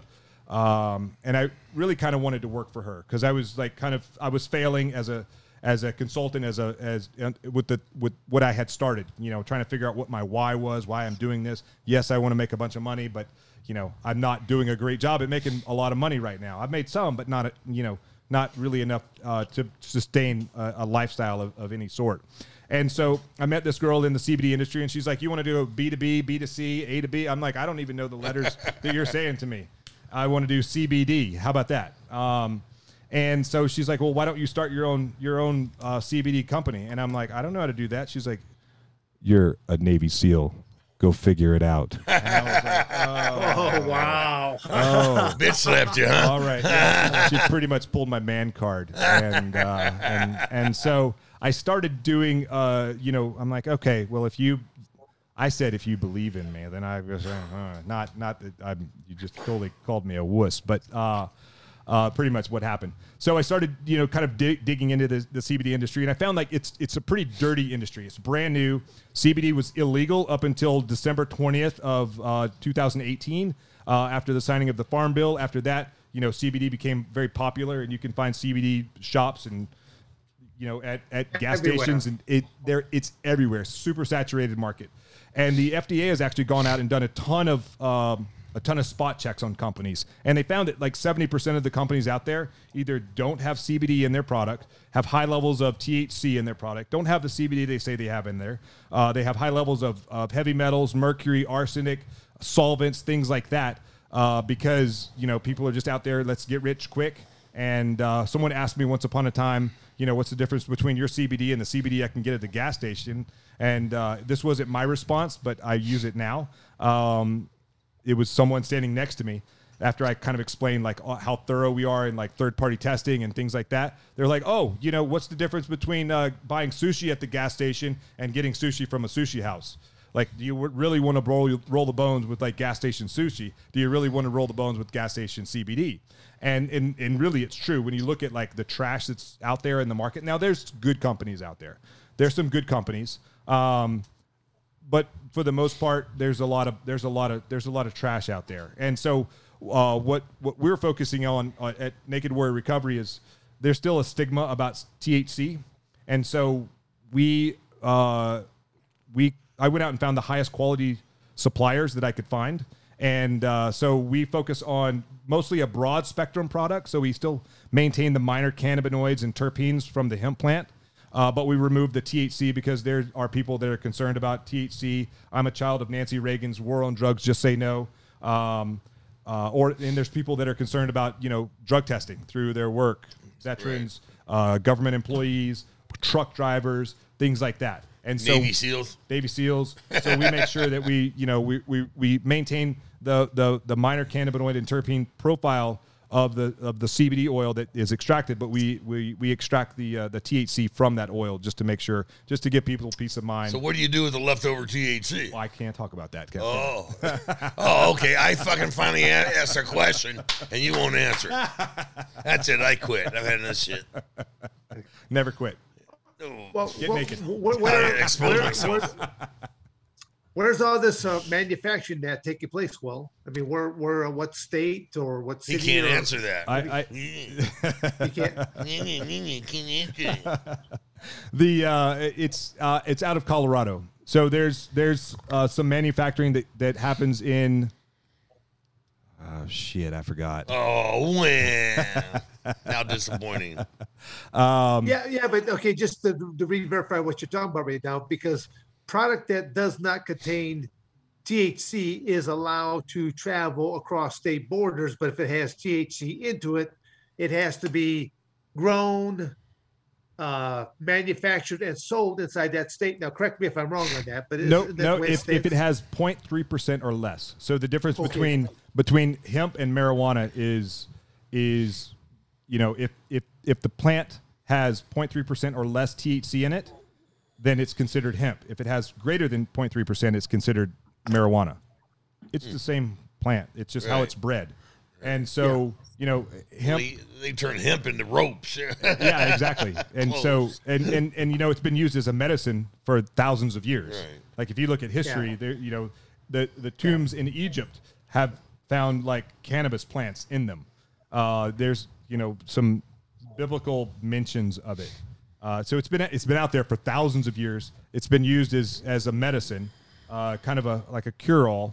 And I don't know that we want to go into like the science of it, like how it works with the body, but it's an anti-inflammatory. It supports your endocannabinoid system, which is a giant neuroreceptor that's connected to every other system in your body.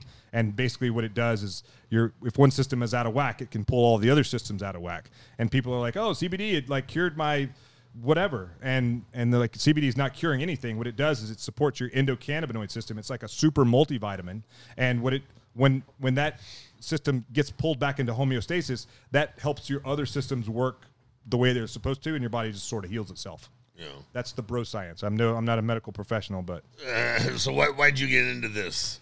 Because it helped me drink less. It helped my pain go away, and it had such a positive impact on my life. I thought I should help bring it to other people, veterans, first responders. People who are of service that are suffering through whatever traumas that they're experiencing, like maybe CBD can help them. What injuries did you have? Let's see. Hell yeah. He got shot when he was hunting with his grandfather alone. That was a long time ago. According to the VA, I'm 100% disabled through the VA, which really means if you do VA math, that means I'm more than 250% disabled. If you add everything up directly, it's fuzzy math. But if you add everything up, each injury that I have claimed for, I have no cartilage in my knees. I have lower back. I don't even know the medical terms for it, but back issues. I got shoulder issues. I got this bicep that I tore once upon a time that doesn't really work that well. Yeah. I got shoulder stuff. I got this collarbone isn't connected anymore. I got a few. I got some head trauma. I got some other stuff. Well, that's obvious. We can see that. You're a born ugly kid, and you're going to say it that way.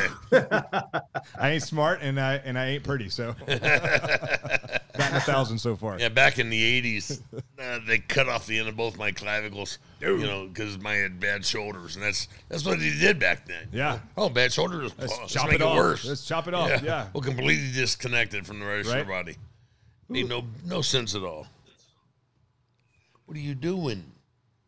Well, let's get back onto your CBD products then. Okay, I know that it's just derived from the hemp plant, or is it derived from marijuana? Because there is a big difference between the two different plants. It's all derived from the hemp plant. There's three farms that we use. There's one in Oregon, one in Colorado, and one in Kentucky, which is where we get the oil from. All the oil is USDA certified organic. Not all of the products are USDA certified organic, only because to have that green stamp of approval, all 95%, I think, of the ingredients that go into the oil. So the gummies, those are not USDA certified organic because some of the ingredients in there don't meet that certified USDA certified organic. All of the tinctures, they are. The soft gels are not, because of the gelatin that make the capsule is not USDA certified organic, but Some of the topicals are USDA certified organic. The oil that goes into them to that is USDA certified organic. Just some of the products that come out are not. And the reason that you want to have good dirt, like a good organic practiced farm is because hemp is a bioaccumulator, which means it pulls all the good stuff out of the soil, but it pulls all the trash out of the soil. And it's such a powerful bioaccumulator that they're using hemp at Chernobyl to clean the radiation out of the soil. China uses hemp to clean the shit out of the soil over there. And so you don't want to be putting, and all that stuff goes into the oil of the plant. So you don't want to have Chernobyl hemp as part of your CBD regimen. I mean, maybe it'll make you super strong or a mutant or something, but X-Men. But you glow at night, that's the big thing. Yeah, exactly. Severn would trade that to get a cheaper price on it. Now, Mr. Frye, you've crossed the line right now. Yeah, really? Tell me what. I knew all about what he was talking about there. I mean, it's the hemp plant again. Many multiple uses of the hemp plant. Everything from clothes to bricks to moiter to all kinds of cool things you can do with hemp. Did you say moita? Yeah. Okay. Then moita. Yeah. It's his Boston accent kicking in. Cut him off over there. Okay. Hey man, it's my hemp, dude. It's so clear. Okay. All right. All right. What's with the greens? So because CBD it's very difficult to market. I can't run Facebook ads or anything else for CBD. I found some other way. I wanted to find other ways to have a badass product that could provide benefits and health things. So most of us don't have enough greens in our diet. So I went out and partnered with some manufacturers, and we came up with some super greens. Most greens on the market taste like dirt and lawn clippings, but these are what I've been told, they're surprisingly not terrible. I like them. That's why I sell them, because I like them and they're good for me. And I do fasting every now and then. And, when I do fasting, all I'll drink is the super greens, the CBD energy drink that we have, and black coffee. So I'll do 3 or 5 day fasts, using that just to have micronutrients in the system. So the system doesn't crash. So just one of those packets inside of a bottle of water that you have in front of you. Yeah. Yeah, so you can do it anywhere. Some people mix the two together, where they'll use it after lunch, your midday kind of crash, and they'll use those two together and get a little boost of energy to carry on through the rest of the day. Because it's also a little. So I've also had customers reach out to me and say, "Hey, my wife got off of Adderall using these energy drinks." It's not medical advice. But she's like, I don't have to use Adderall anymore using these energy drinks. And I still get the focus from Adderall, but I use it, but I get it from this, and I don't have jitters at the end of the day. And I've had, just tons of people. Drink, how long does that typically last for? If you consume one of those packets, does it say it's good for 8 hours, 6 hours, or 4 hours? No, because it's 75 milligrams of caffeine and 12.5 milligrams of CBD. And everyone processes those things different. They process CBD differently. They process caffeine differently. The way I generally use it, and I drink it every day, is I have a half-gallon jug that I fill up with ice and water, and I put one of these in it. And I do that twice a day. And so I just have sustained energy throughout the day. I drink it throughout my workout. I never feel or if I have a workout and I'm just smoked at the end of it, I have one of these and I'm back up. And I don't have that pre-workout drink, skin crawling kind of effect. You just feel good and focused. You never really crash off of it. But you're drinking a gallon of water basically a day. I drink. Sounds like at least at a minimum. That's just what I do because I want to drink at least a gallon of water a day. But water's boring. I don't know how there's a shark in it. I don't know how bodybuilders just walking around with gallon jugs of water all the time. I'm dude, that's boring. So let's jive it up a little bit. Maybe they've got that missing THC in it that you don't tell us about. That liquid THC that we extracted. That just gets discarded. Yeah, sure it does. Yeah. All right, well, when do you, you're doing your this gallon of liquid throughout the course of your entire day. You're saying half gallon at a shot that you're doing. When do you induce the CBD in your body? Do you do that in the morning? Do you do this after workouts or prior to workouts? What do you do for you? What I do, I generally have a soft gel in the morning, like one of these, or a tincture, like just under your tongue, in the morning. Okay. And I do the CBD energy drink throughout the day. And then at night I have a sleep formula, and it's got 25 milligrams of CBD, 5 milligrams of CBN, which is another minor cannabinoid, and 5 milligrams of melatonin, just to like put me down and go to sleep at night. Like I still like. Does that work good well on you? I generally take one or two a night, and it works really well.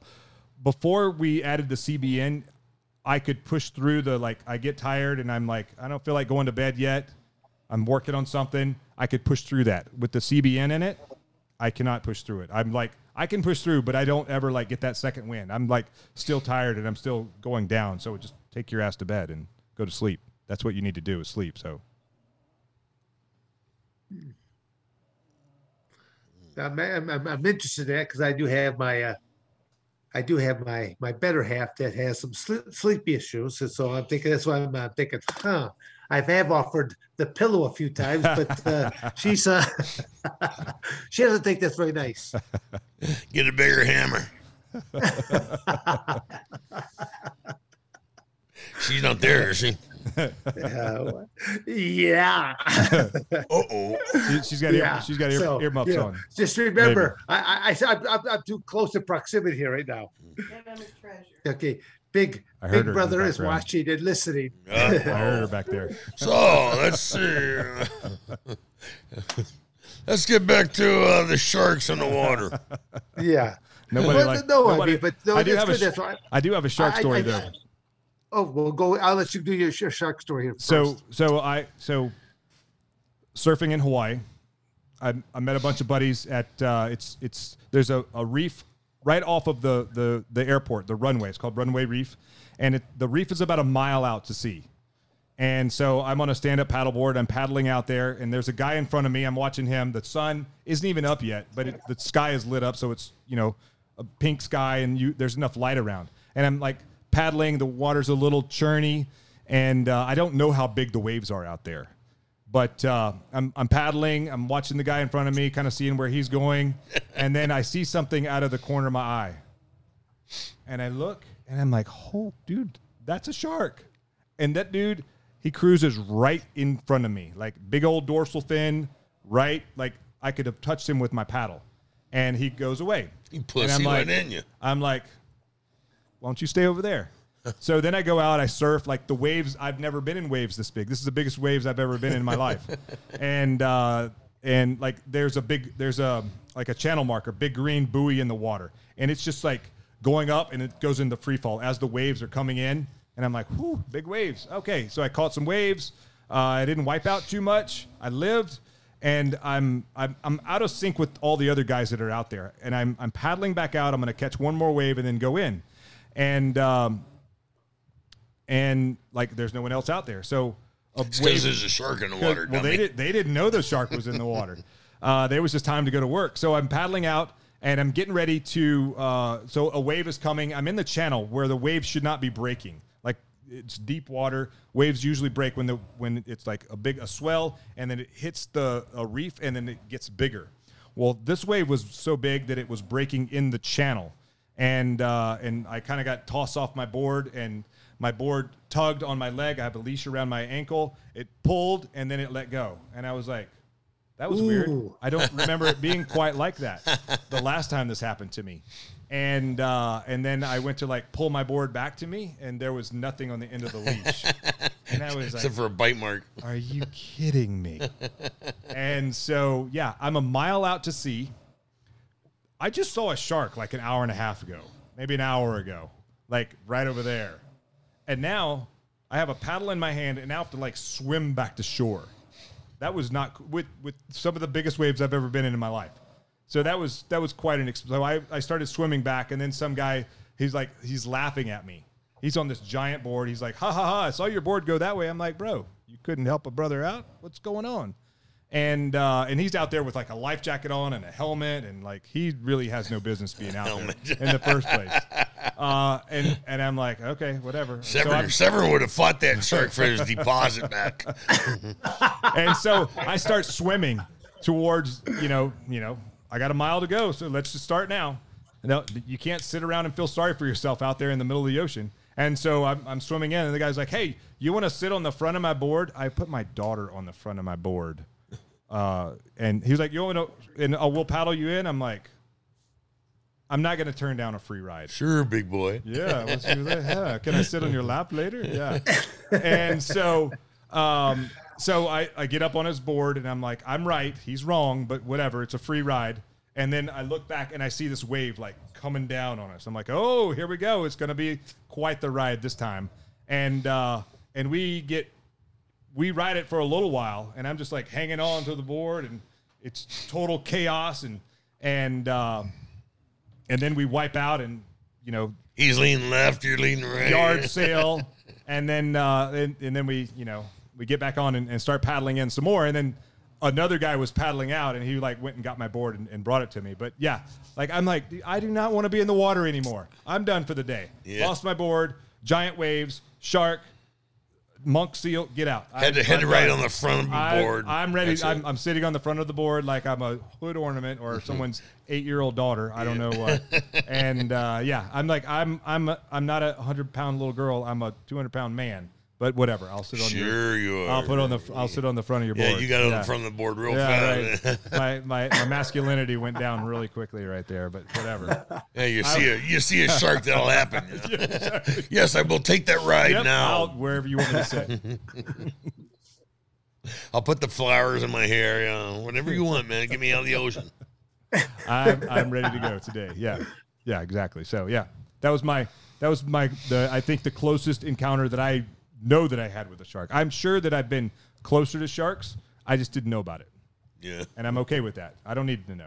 I'm intrigued by it. I mean, you don't know this really about me that well, but I mean, I've also been utilizing some of the CBD products there in the past as well, because, you know, just for some pain and just for, you know, a little bit better sleep, things of that nature. So I think that CBD is a very, it's a great product, especially if you can get it from good sources, like which you were saying there as well. So I'm a big advocate of anything that can help, especially if it's a natural product.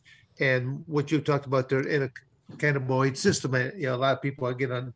It's really good for.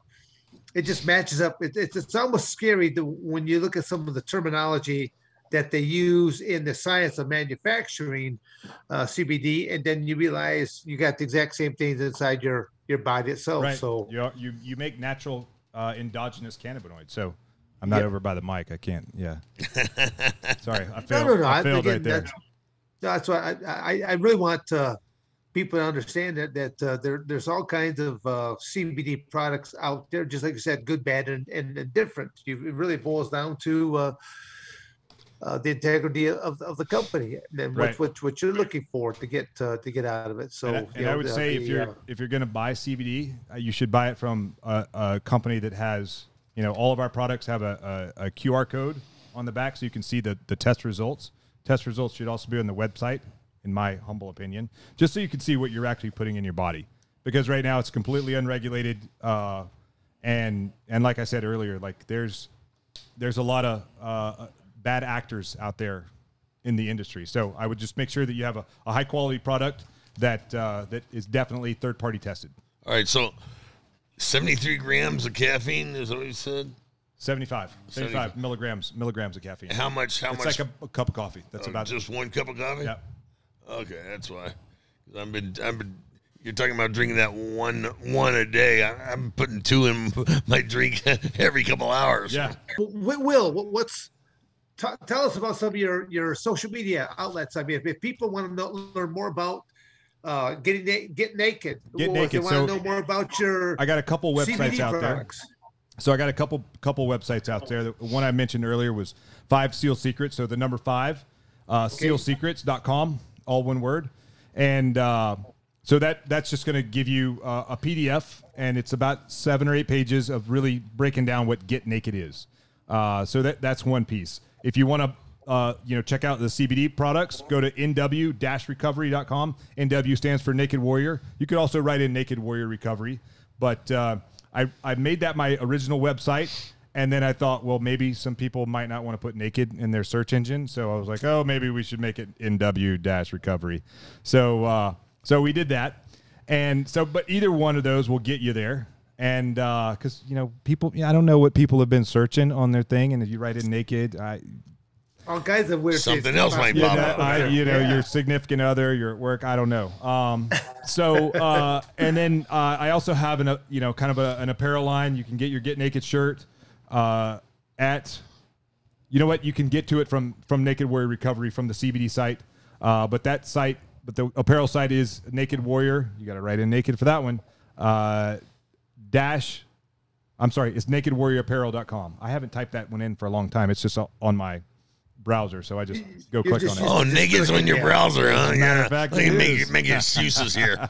Well, I was searching my own engine and naked popped up. Because who doesn't like to get naked? Yeah. So.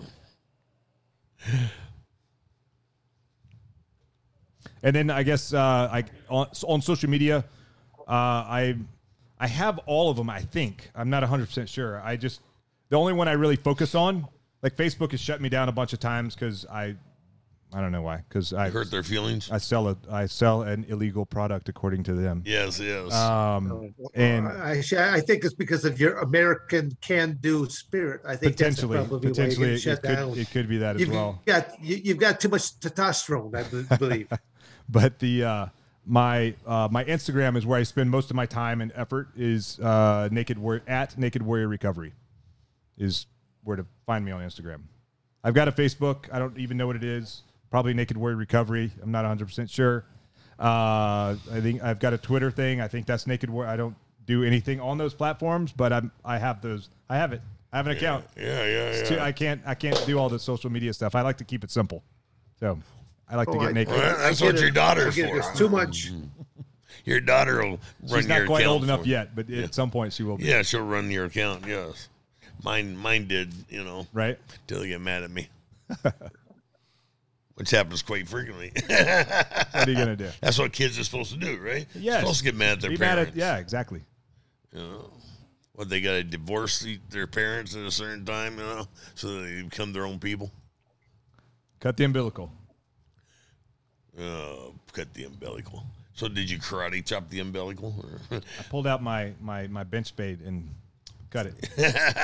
Do you do any martial arts? I have. So I wanted to do martial arts as a kid, but my dad didn't want me to do them because he thought I would use them on my sister. He was probably right. I didn't really get into any martial arts until after I graduated SEAL training. And the only real reason I did is a buddy of mine who I went to Buds with, who taught me how to shoot. Like, I learned how to shoot like a pistol. I could shoot a rifle well. I didn't have the points of performance to shoot a pistol until after I graduated SEAL training. But he also was he was big into stick and knife fighting, Filipino martial arts. Yeah, Filipino. Yeah. He was big into Jiu-Jitsu and wrestling, and he did some security work prior to joining the Navy. He was 36 years old when he went through Buds. He was one of the oldest. Damn. Maybe 32. He certainly struggled. Yeah. And but he made it. He made it. Wow. He didn't quit. He just kept going.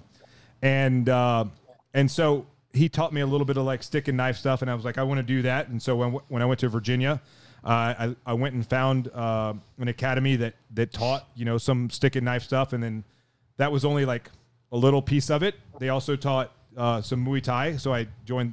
Started taking Muay Thai, and I was like, "Wow, I didn't realize I didn't know how to fight until I started." I couldn't fight my way out of a wet paper bag, most likely.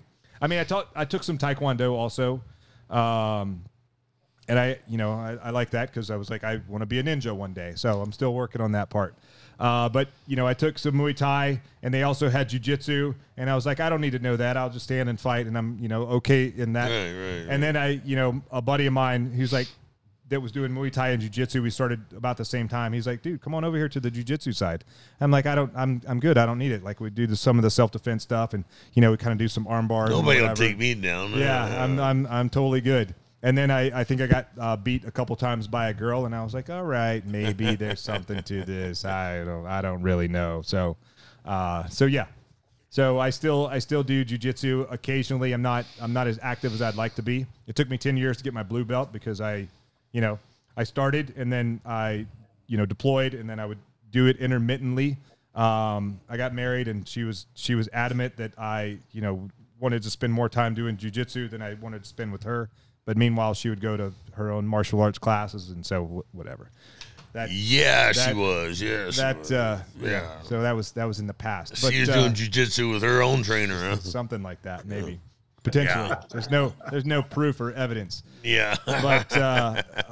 But so it took me 10 years to get my blue belt, and that was about 10 years ago. So I need to get back after it. I still, if there's like a seminar or something, I'll go to a seminar.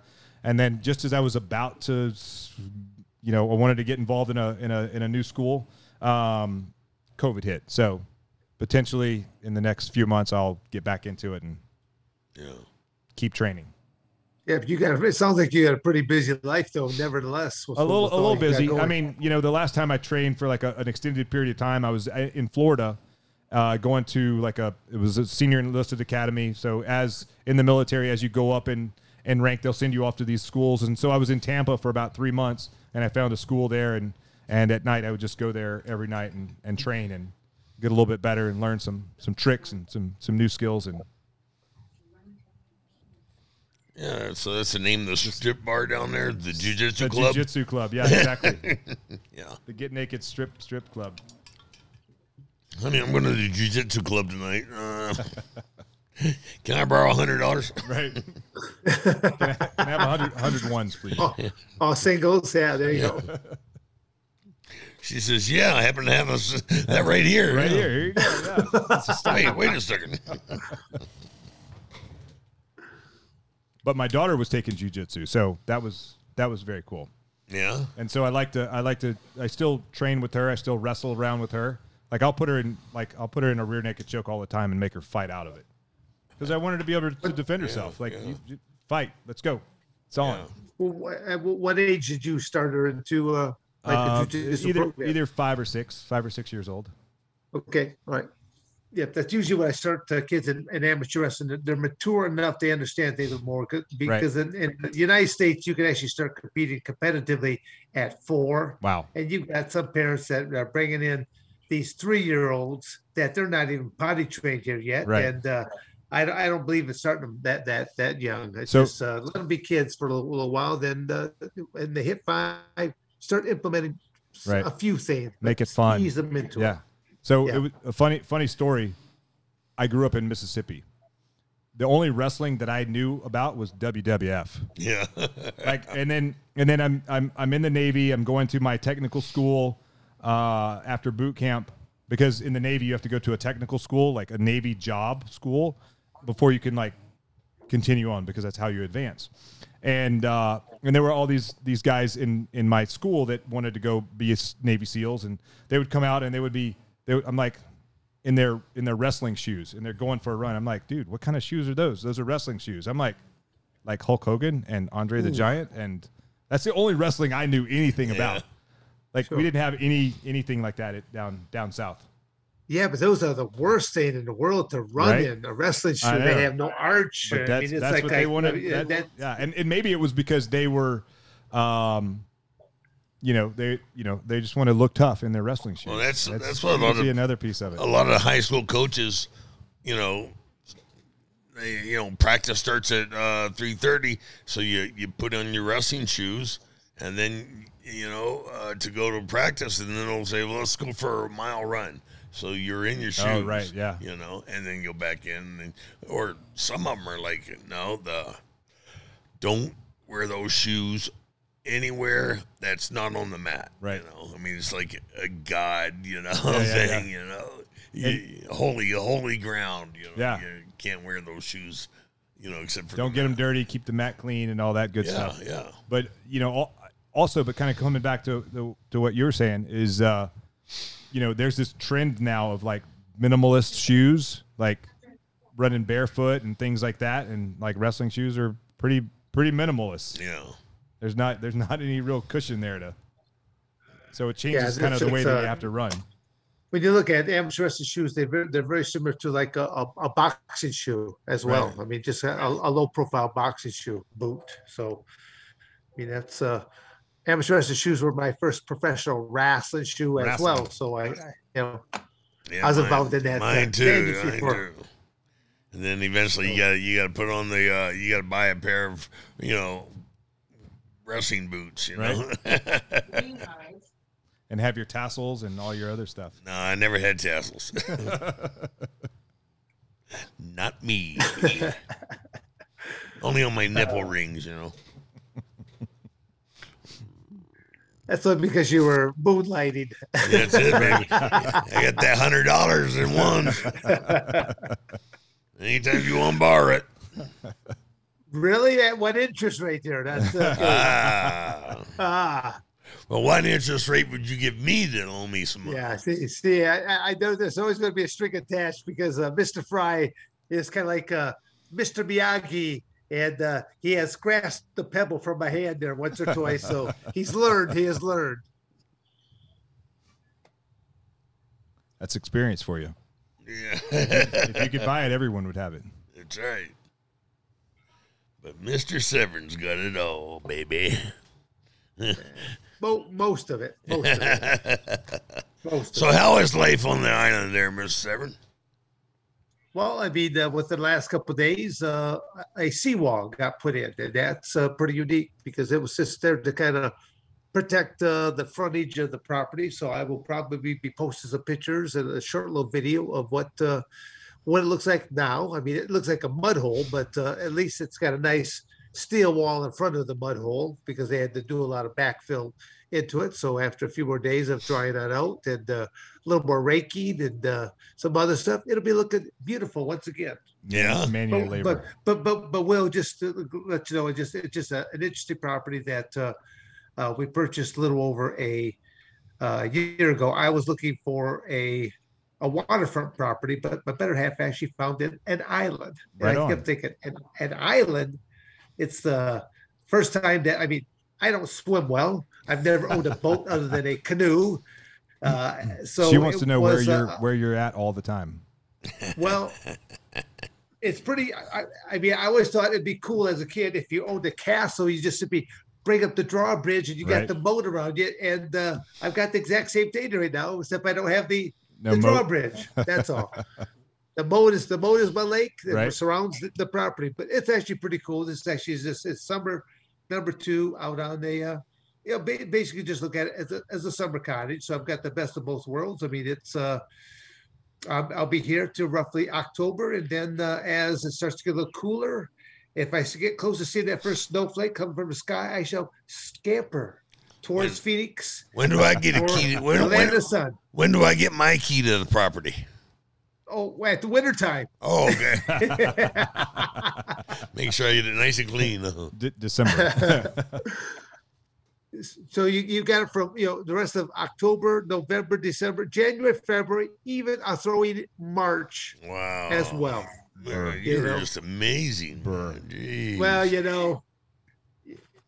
do you need a tissue? Yes, I do. How much did you charge me for it? But me personally, I do have to kind of wrap things on up here, guys. I would like to. I could go on forever. I mean, if you're gonna be tomorrow, there Will. I'd be more than happy to just chat some more on this. But definitely, I want you to plug any and other ways that people can find you or that they can. Follow you, find you. I think that was. I think that was it. It was like 5 SEAL secrets. Okay. And your website to get to learn how to get naked. It's that get naked mindset. Never quit, accept failure, kill mediocrity, expose your fears, and do the work. My website for CBD is nw-recovery.com, or naked, if you want to write naked into your search engine, nakedwarriorrecovery.com, and on Instagram at nakedwarriorrecovery. That's a fancy ass watch. What kind of watch is that? That's just, it's just a Casio G-Shock. Got issued it. Yeah. Before I left. I'm not. Well, at first I was noticing that you had, look, you have a watch on both wrists. So this is a whoop strap. You know, measure my sleep HRV and all that other stuff. I think your AV team is going to get a better webcam for you next time, so you can see the details like that. Ah, I see. Okay. Well, I hope to be in person next time. That would be awesome. You got issued that G-Shock? Yeah. So, I mean, it's not the best watch for, like, for shark attacks? Shark attacks or combat swimmer or anything like that, but it's fine. Like, I had to learn how to tell analog time again. So, yeah. Like, how do you, is that a 7 or an 8? So, yeah. Yeah, I got one of these Luminox. This is like my 7th or 8th one. Oh, wow. Yeah, I break them. You know, they're supposed to be supposed to be super tough, aren't they? Yeah, yeah. I'm like, what kind of a Navy SEALs tested this? This is like, I break them every freaking 2 months, you know? So I quit buying them, and then I got this one at the shit, what the hell, at the pawn shop. That's awesome. Yeah, I'm just rocking like just a regular old. It's a G-Shock. It's pretty tough. Had it for a couple years. Yeah, I'll probably trade it out when the battery dies, because you can't you can change the battery, but it's gonna leak and all that other stuff. So. A leaking battery. Ooh. That this concludes another episode of Toxic Masculinity. Hope you were entertained. If some of you thought that we stepped over the line, well, that is our prerogative to make you think. And for some of you, it might be the first time in your life. Put your man pants on. You are dealing with two old white men who identify as Americans. The can-do spirit. You can either watch us or choose not to. That's one of your prerogatives. Thank you for watching another episode of Dan and Don's Toxic Masculinity. You better like, subscribe, and share, or I'm going to come to your house.